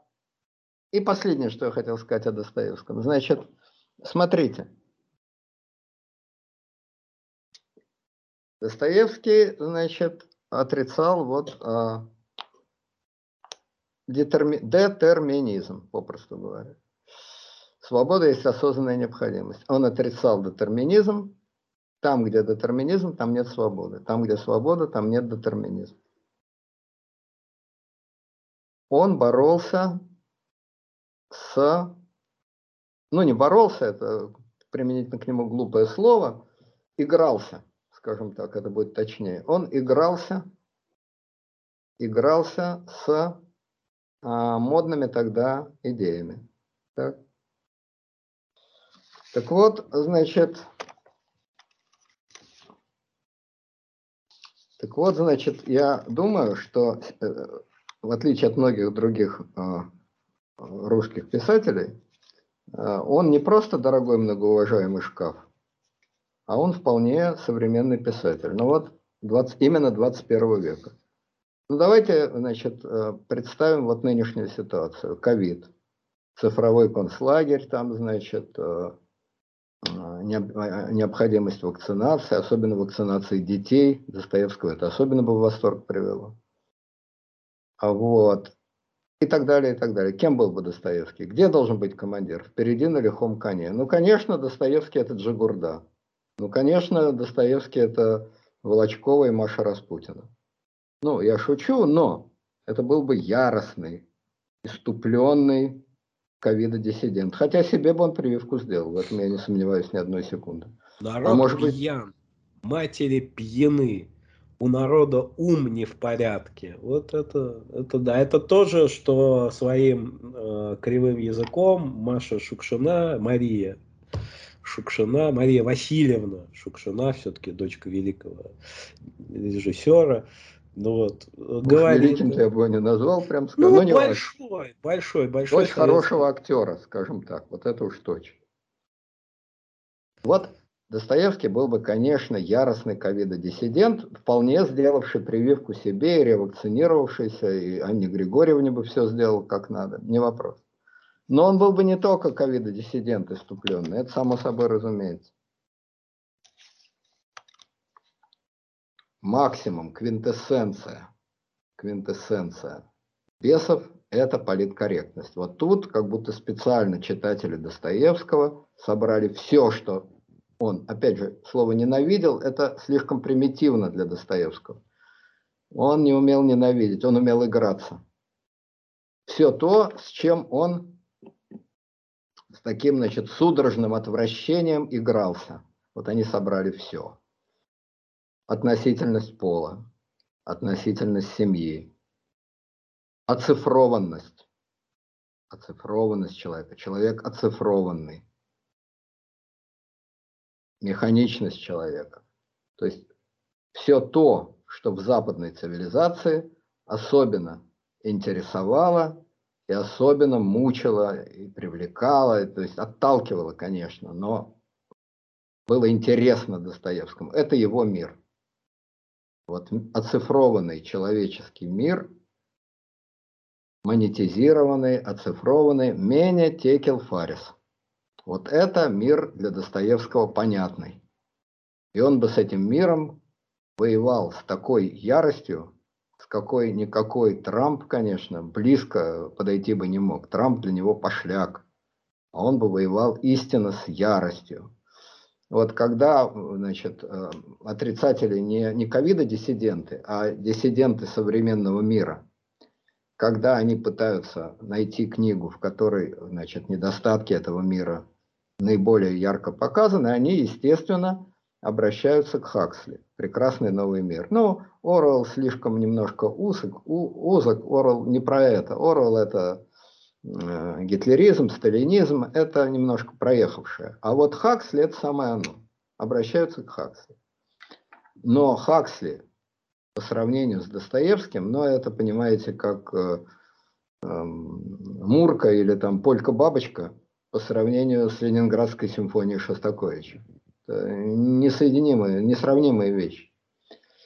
И поэтому для современного мира такой отрицатель этого мира, ну, формально отрицатель, фактически там, опять же, все сложнее, Достоевский не умел просто отрицать. Но в первом приближении такой яростный отрицатель, нигилист этого мира, как Достоевский, это очень интересный писатель. Вот нашим миром он, я думаю, сегодняшним днем вполне востребован. А, и до того момента, пока этот цифровой оцифрованный мир окончательно победит, и вся Достоевская дурь окончательно сдуется и улетит, до этого момента, я думаю, Федор Михайлович вполне писатель 21 века. Чего не скажешь а, про многих других замечательных писателей, про того же Толстого. Толстого интересно читать, он, значит, много дает, это очень приятно, это очень то, это очень все, но это не про 21 век, это просто про людей. А Достоевский не просто про людей, не только про людей, он конкретно про 21 век, про наши сегодняшние дела. И в заключение я вот хочу цитатку тут одну из Достоевского. Значит, о науке, вот о той самой науке, которая, значит, э, обеспечивает и э, оцифровку, и утопию, значит, э, оцифрованного мира и так далее. И так далее. Полунаука. Самый страшный бит человечества. Хуже мора, голода и войны, неизвестный до нынешнего столетия.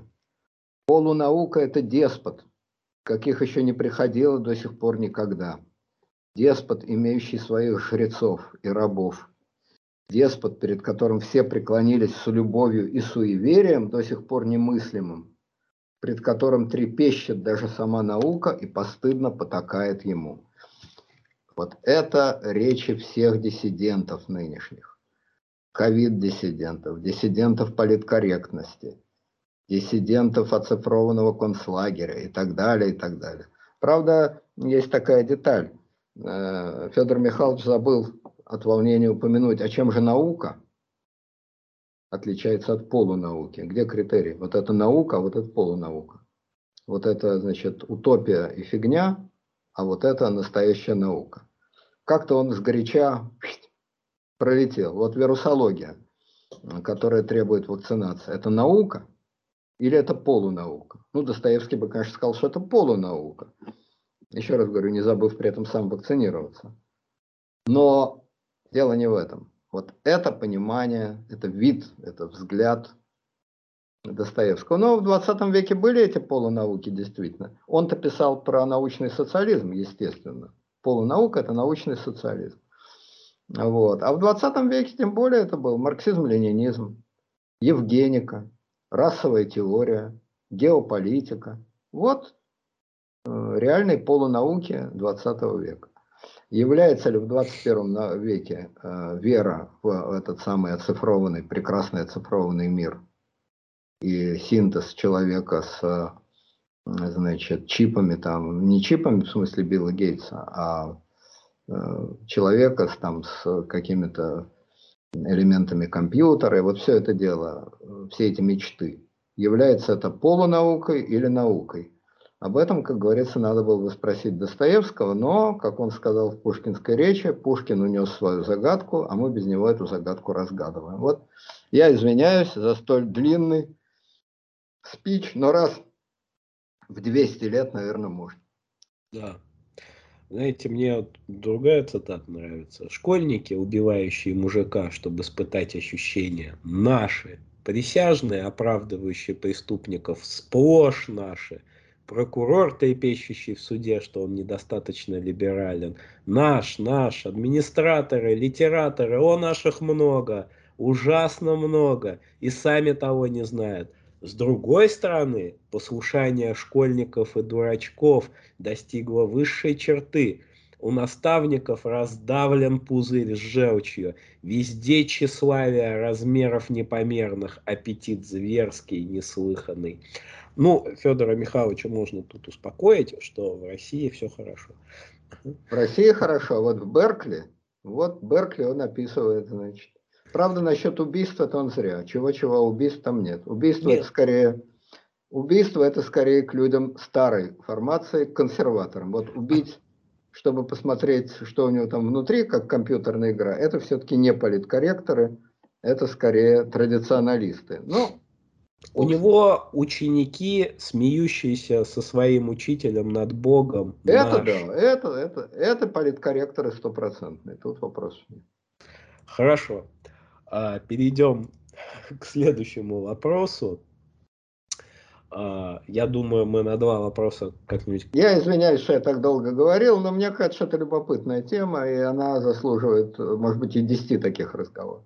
Ну, Достоевский много писал, а мы много об этом поговорили. Вопрос от пользователя Фульмонолог. Ибрагим, спросите Лар о секретах психологической устойчивости советских вождей. И тут наш пользователь действительно очень любопытную вещь подмечает. Мне очень понравился этот вопрос. Молотов прожил 96 лет, Каганович 97, Микоян 82, Лигачев 100. А ведь они в сталинское время по краю ходили. И наверняка ждали черный воронок в любой момент. Знаете, меня вот эта мысль вот одного Кагановича ему, вот, вот Каганович человек, который, по-моему, почти увидел, как развалился Советский Союз. Увидел. Я, вот это, это же вот невообразимо. Он увидел, как он зарождался, и он увидел, как он развалился. Это примерно так же, как человек бы увидел, как Римская империя начиналась, и как она закончилась. Откуда? В чем секрет? А мы еще про сталинские застолья говорили. Я сомневаюсь, что Каганович или Молотов пили меньше, чем там Щербаков или Жданов или Берия.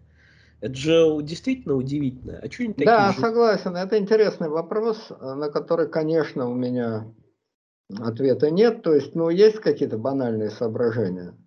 Отсутствие эмпатии. Без сердечности. Это очень полезно. Ну, для некоторых людей. Отсутствие эмпатии, отсутствие... Вот Толстой говорил, э, есть два несчастья. Болезнь физическая и угрызение совести. А счастье – это просто отсутствие этих двух несчастий. Смею вас заверить, что ни у Молотова, ни у Кагановича никаких угрызений совести не было. Абсолютно. Это вам не герой Достоевского. А коль не было угрызений совести, то не было и предпосылок, психологических предпосылок для болезни. А вот беседы Молотова на пенсии, понимаете, вот знаете, что вот я себя поймал, он там фразу какую-то говорит журналисту. Его спрашивают, вот вы участвовали там в терроре 37 года. Ну, как известно, Молотов вообще списков расстрельных подписал больше, чем Сталин. Он вообще больше всех этих списков подписал. Он говорит такую фразу, я был вынужден принимать военные решения. Я такой думаю, черт возьми вообще. Чего на этой фразе? Э, Ничего. А что означает фраза Лукашенко о том, что э, в случае чего мы должны дать отпор, но это надо делать осторожно, иначе в эту воронку будет втянута Россия. Что это галиматья означает? С кем он собрался воевать, кому он дает отпор? Слова политиков вообще обычно очень мало что значат. Данные слова не означают просто ничего, просто набор слов. Нет, ну он же очевидно, он не сказал, понимаете, вот Молотов, вот если бы его при Сталине спросили, он сказал, как это, я врагов уничтожаю, борюсь с врагами неустанно. А тут он говорит какой-то, знаете, такой трус, трусовато, так подловато. Но это же значит, что он понимает кое-что. Может быть, даже стыдится. Нет, нет, конечно. Он ничего не забыл и ничего не понял. То есть, как не понял? Он понимает, но... Вот смотрите. А, вот человек, вот я, например. Обычный, самый обычный, самый заурядный человек. Я знаю свои поступки, за которые мне стыдно. Очень стыдно. Таких поступков достаточно много. Я не могу сказать, что я не могу там есть, пить и спать, но я эти поступки знаю. И они меня мучают. Но есть такие поступки, которых стыдно быть не может. Ну вот если вы серийный убийца, то вам не может быть стыдно. Потому что если вам стыдно, то вы покончите с собой. Если вы э, Генрих Гиммлер, то вам не может быть стыдно. Потому что если вам стыдно того, что вы сделали, то вы покончите с собой. Гитлер в своем завещании написал о чем? Правильно, о необходимости борьбы с еврейством. Потому что если он сказал бы, малости я ошибся, и 6 миллионов мы сожгли, в общем-то, ни за что, просто так, так сказать человек не может. Ну, просто не может. Есть вещи, которые человек сделать не может. Есть такие вещи, совершив которые, вы не можете их стыдиться. Вы не можете признать эти вещи ошибкой, преступлением, смертным грехом не бывает таких преступлений, не бывает таких грехов. Понимаете? Есть вещи, которые осудить в себе нельзя. Вот если вы кого-то обидели, вы можете это осудить. Если вы кого-то обругали, вы можете это осудить. Если вы э, кого-то обокрали, вы можете это осудить. Даже если вы кого-то убили, ну, и это вы можете осудить, хотя это трудно осудить потому что это уже означает практическое саморазрушение. Но можно. Но если вы убили десятки тысяч людей, сами лично своей рукой, ну, не физически, а бумажку подписали, то осудить это невозможно, потому что если вы себе скажете, я убил 10, 100, 500, миллион человек, убил, не на войне там, не то, не все, а просто взял и убил. Ни за что не прожит. Но не получится это осудить. Перешли в эту черту, где что бы то ни было можно осудить. Далеко перешли. Остается одно. Одеревенеть, окаменеть, замри, умри, воскресни. Но это не делается по заказу. Один человек может, другой человек не может. Молотов и Каганович могли, потому что они такие были. С измальства, как говорится. Им не надо было усилий для этого прилагать. Это искусственно не сделаешь. Это искусственно не сделаешь. Почему ни один, ни один а, нацистский преступник никогда не раскаялся? Потому что есть вещи, в которых раскаяться нельзя. Невозможно. Вот, это что касается психологической устойчивости. А Егор Кузьмич, ну, простите, я его никак не могу в один ряд с Кагановичем. Нет, а я его и не ставлю. Ну, он до 100 дожил. Ну, слушайте, ну, мало ли кто до чего дожил. Э, Егор Кузьмич, да многие люди, вот э, Бертран Рассел до 98 дожил. Ну, всяко бывает. Физические особенности человека, они от его морального равновесия не зависят. Моральное неравновесие, моральные муки могут разрушить человека, а могут и не разрушить. Но физическое состояние человека – это что Бог дал. Вот Генри Киссинджеру 99 лет. Ну, что же делать? Ну, каждому свое, так сказать. Вот. Кстати, Егор Кузьмич при Сталине вообще ничего не делал. Ему тогда, когда Сталин помер, ему 33 года было. И ни по какому особому краю он не ходил, но был какой-то там хмырь. Вот. Другое дело, он мог бы себе сказать, что я зря жизнь прожил, что я ничего не сделал, что я ерундой занимался, глупые бумажки перекладывал. Ну, простите, а кто этого не может сказать? Ну, много ли на свете людей, которые могут сказать, я действительно что-то сотворил, сделал, отколупнул там от древа познания. Мало же таких людей. Даже научные работники, ну да, ну написал ты 500 статей, ну и что? Их забыли в тот день, когда ты их опубликовал, хоть ты будь академик, раз академик людей, которые реально что-то сделали, которые реально что-то своротили, ну, раз-два обчелся. Но это не мучает человека, ну что ж делать, ну, выдающихся мало. Вот, поэтому Кузьмич это просто, ну, физиология такая.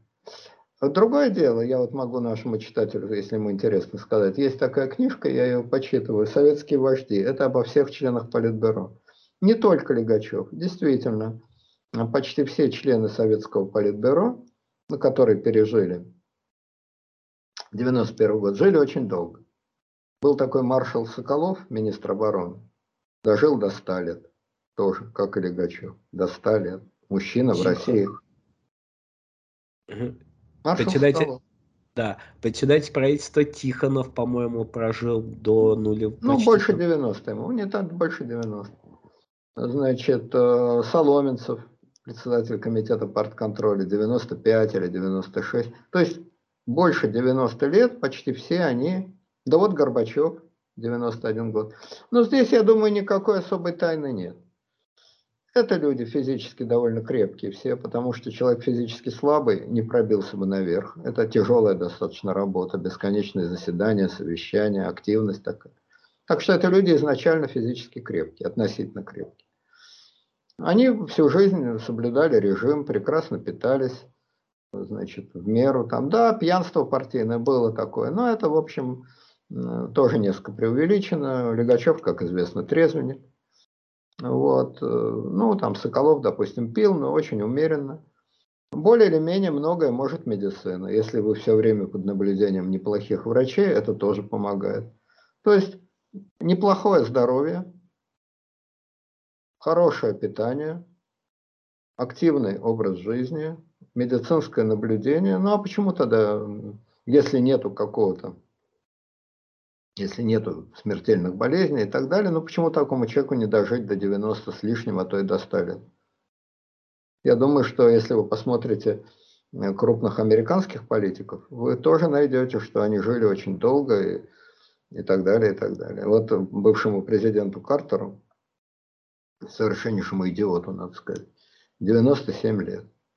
А президент Буш там умер недавно, тоже было хорошо за 90. Поэтому это в, наш, в наше время, в нашем мире это нормально. Но если речь идет о психологической устойчивости, то это вопрос другой. Психологическая устойчивость и физическое здоровье – это немножко разные вещи. Хотя связанные, конечно. Хорошо. И завершающий на сегодня вопрос. Вопрос от пользователя Ник. Какая, на ваш взгляд, самая важная заповедь христианском мировоззрении, в иудео-христианском мировоззрении. Ну, а какая из десяти заповедей самая важная? А что тут думать? Там все ранжировано. Я Господь Бог твой. В переводе на мой язык это означает Бог есть. Верь в Бога. Все. А шестая, э, по-моему, шестая заповедь не убий. Да, это, Все, это все детали, это все частности. Основа, фундамент. Я Господь, Бог твой. Все. То есть, Бог есть. Уж там Бог это любовь, Бог это не любовь, это ваши трудности. Бог есть. Верь в Бога. In God we trust. На Бога мы уповаем. Боги спасения наше. Все. Я, Господь, Бог твой. Даже можно опрубить. Просто Бог. Первая заповедь. Бог. Три буквы. Хорошо. Уважаемые слушатели, мы в следующий раз подведем итоги. Но уже сейчас есть, я так понял, очень любопытные, очень интересные вопросы, которые вполне достойны. Я пока не буду говорить, какие. А, и в следующий раз мы уже напишем тем пользователям, с которыми, ну, огласим этих пользователей и попросим написать в личку свои какие-то контактные данные. Подписывайтесь на канал, ставьте лайки, дизлайки, Отписывайтесь от канала если для вас длинно, невыносимо, сложно, вот у нас точно есть правило, насильно мил не будешь. Вот. Не нравится, не парьтесь. Можете обязательно в комментариях написать о том, кто почем кому продался, это все, пожалуйста, всегда. Мы, я, я на это, во всяком случае, спокойно реагирую. Слушайте подкасты. Мы есть в Яндекс Музыке, мы есть в Spotify, есть в Apple подкастах, Google подкастах, где нас только нет. Большое спасибо тем, кто репостит видео, кто поддерживает канал материально, кто подписан на Patreon. А у нас все как обычно. Спасибо большое Леониду Александровичу. Спасибо большое уважаемым слушателям. Всего доброго. До свидания. Я прошу прощения, что так долго, но юбилеи, которым 200-летние юбилеи бывают редко. Если вы из этого всего выкинете Достоевского, то останется нормальное время суток, где-то час с небольшим. Поэтому Достоевские приходят и проходят, и Бог с ними, а время будем соблюдать. Всего доброго.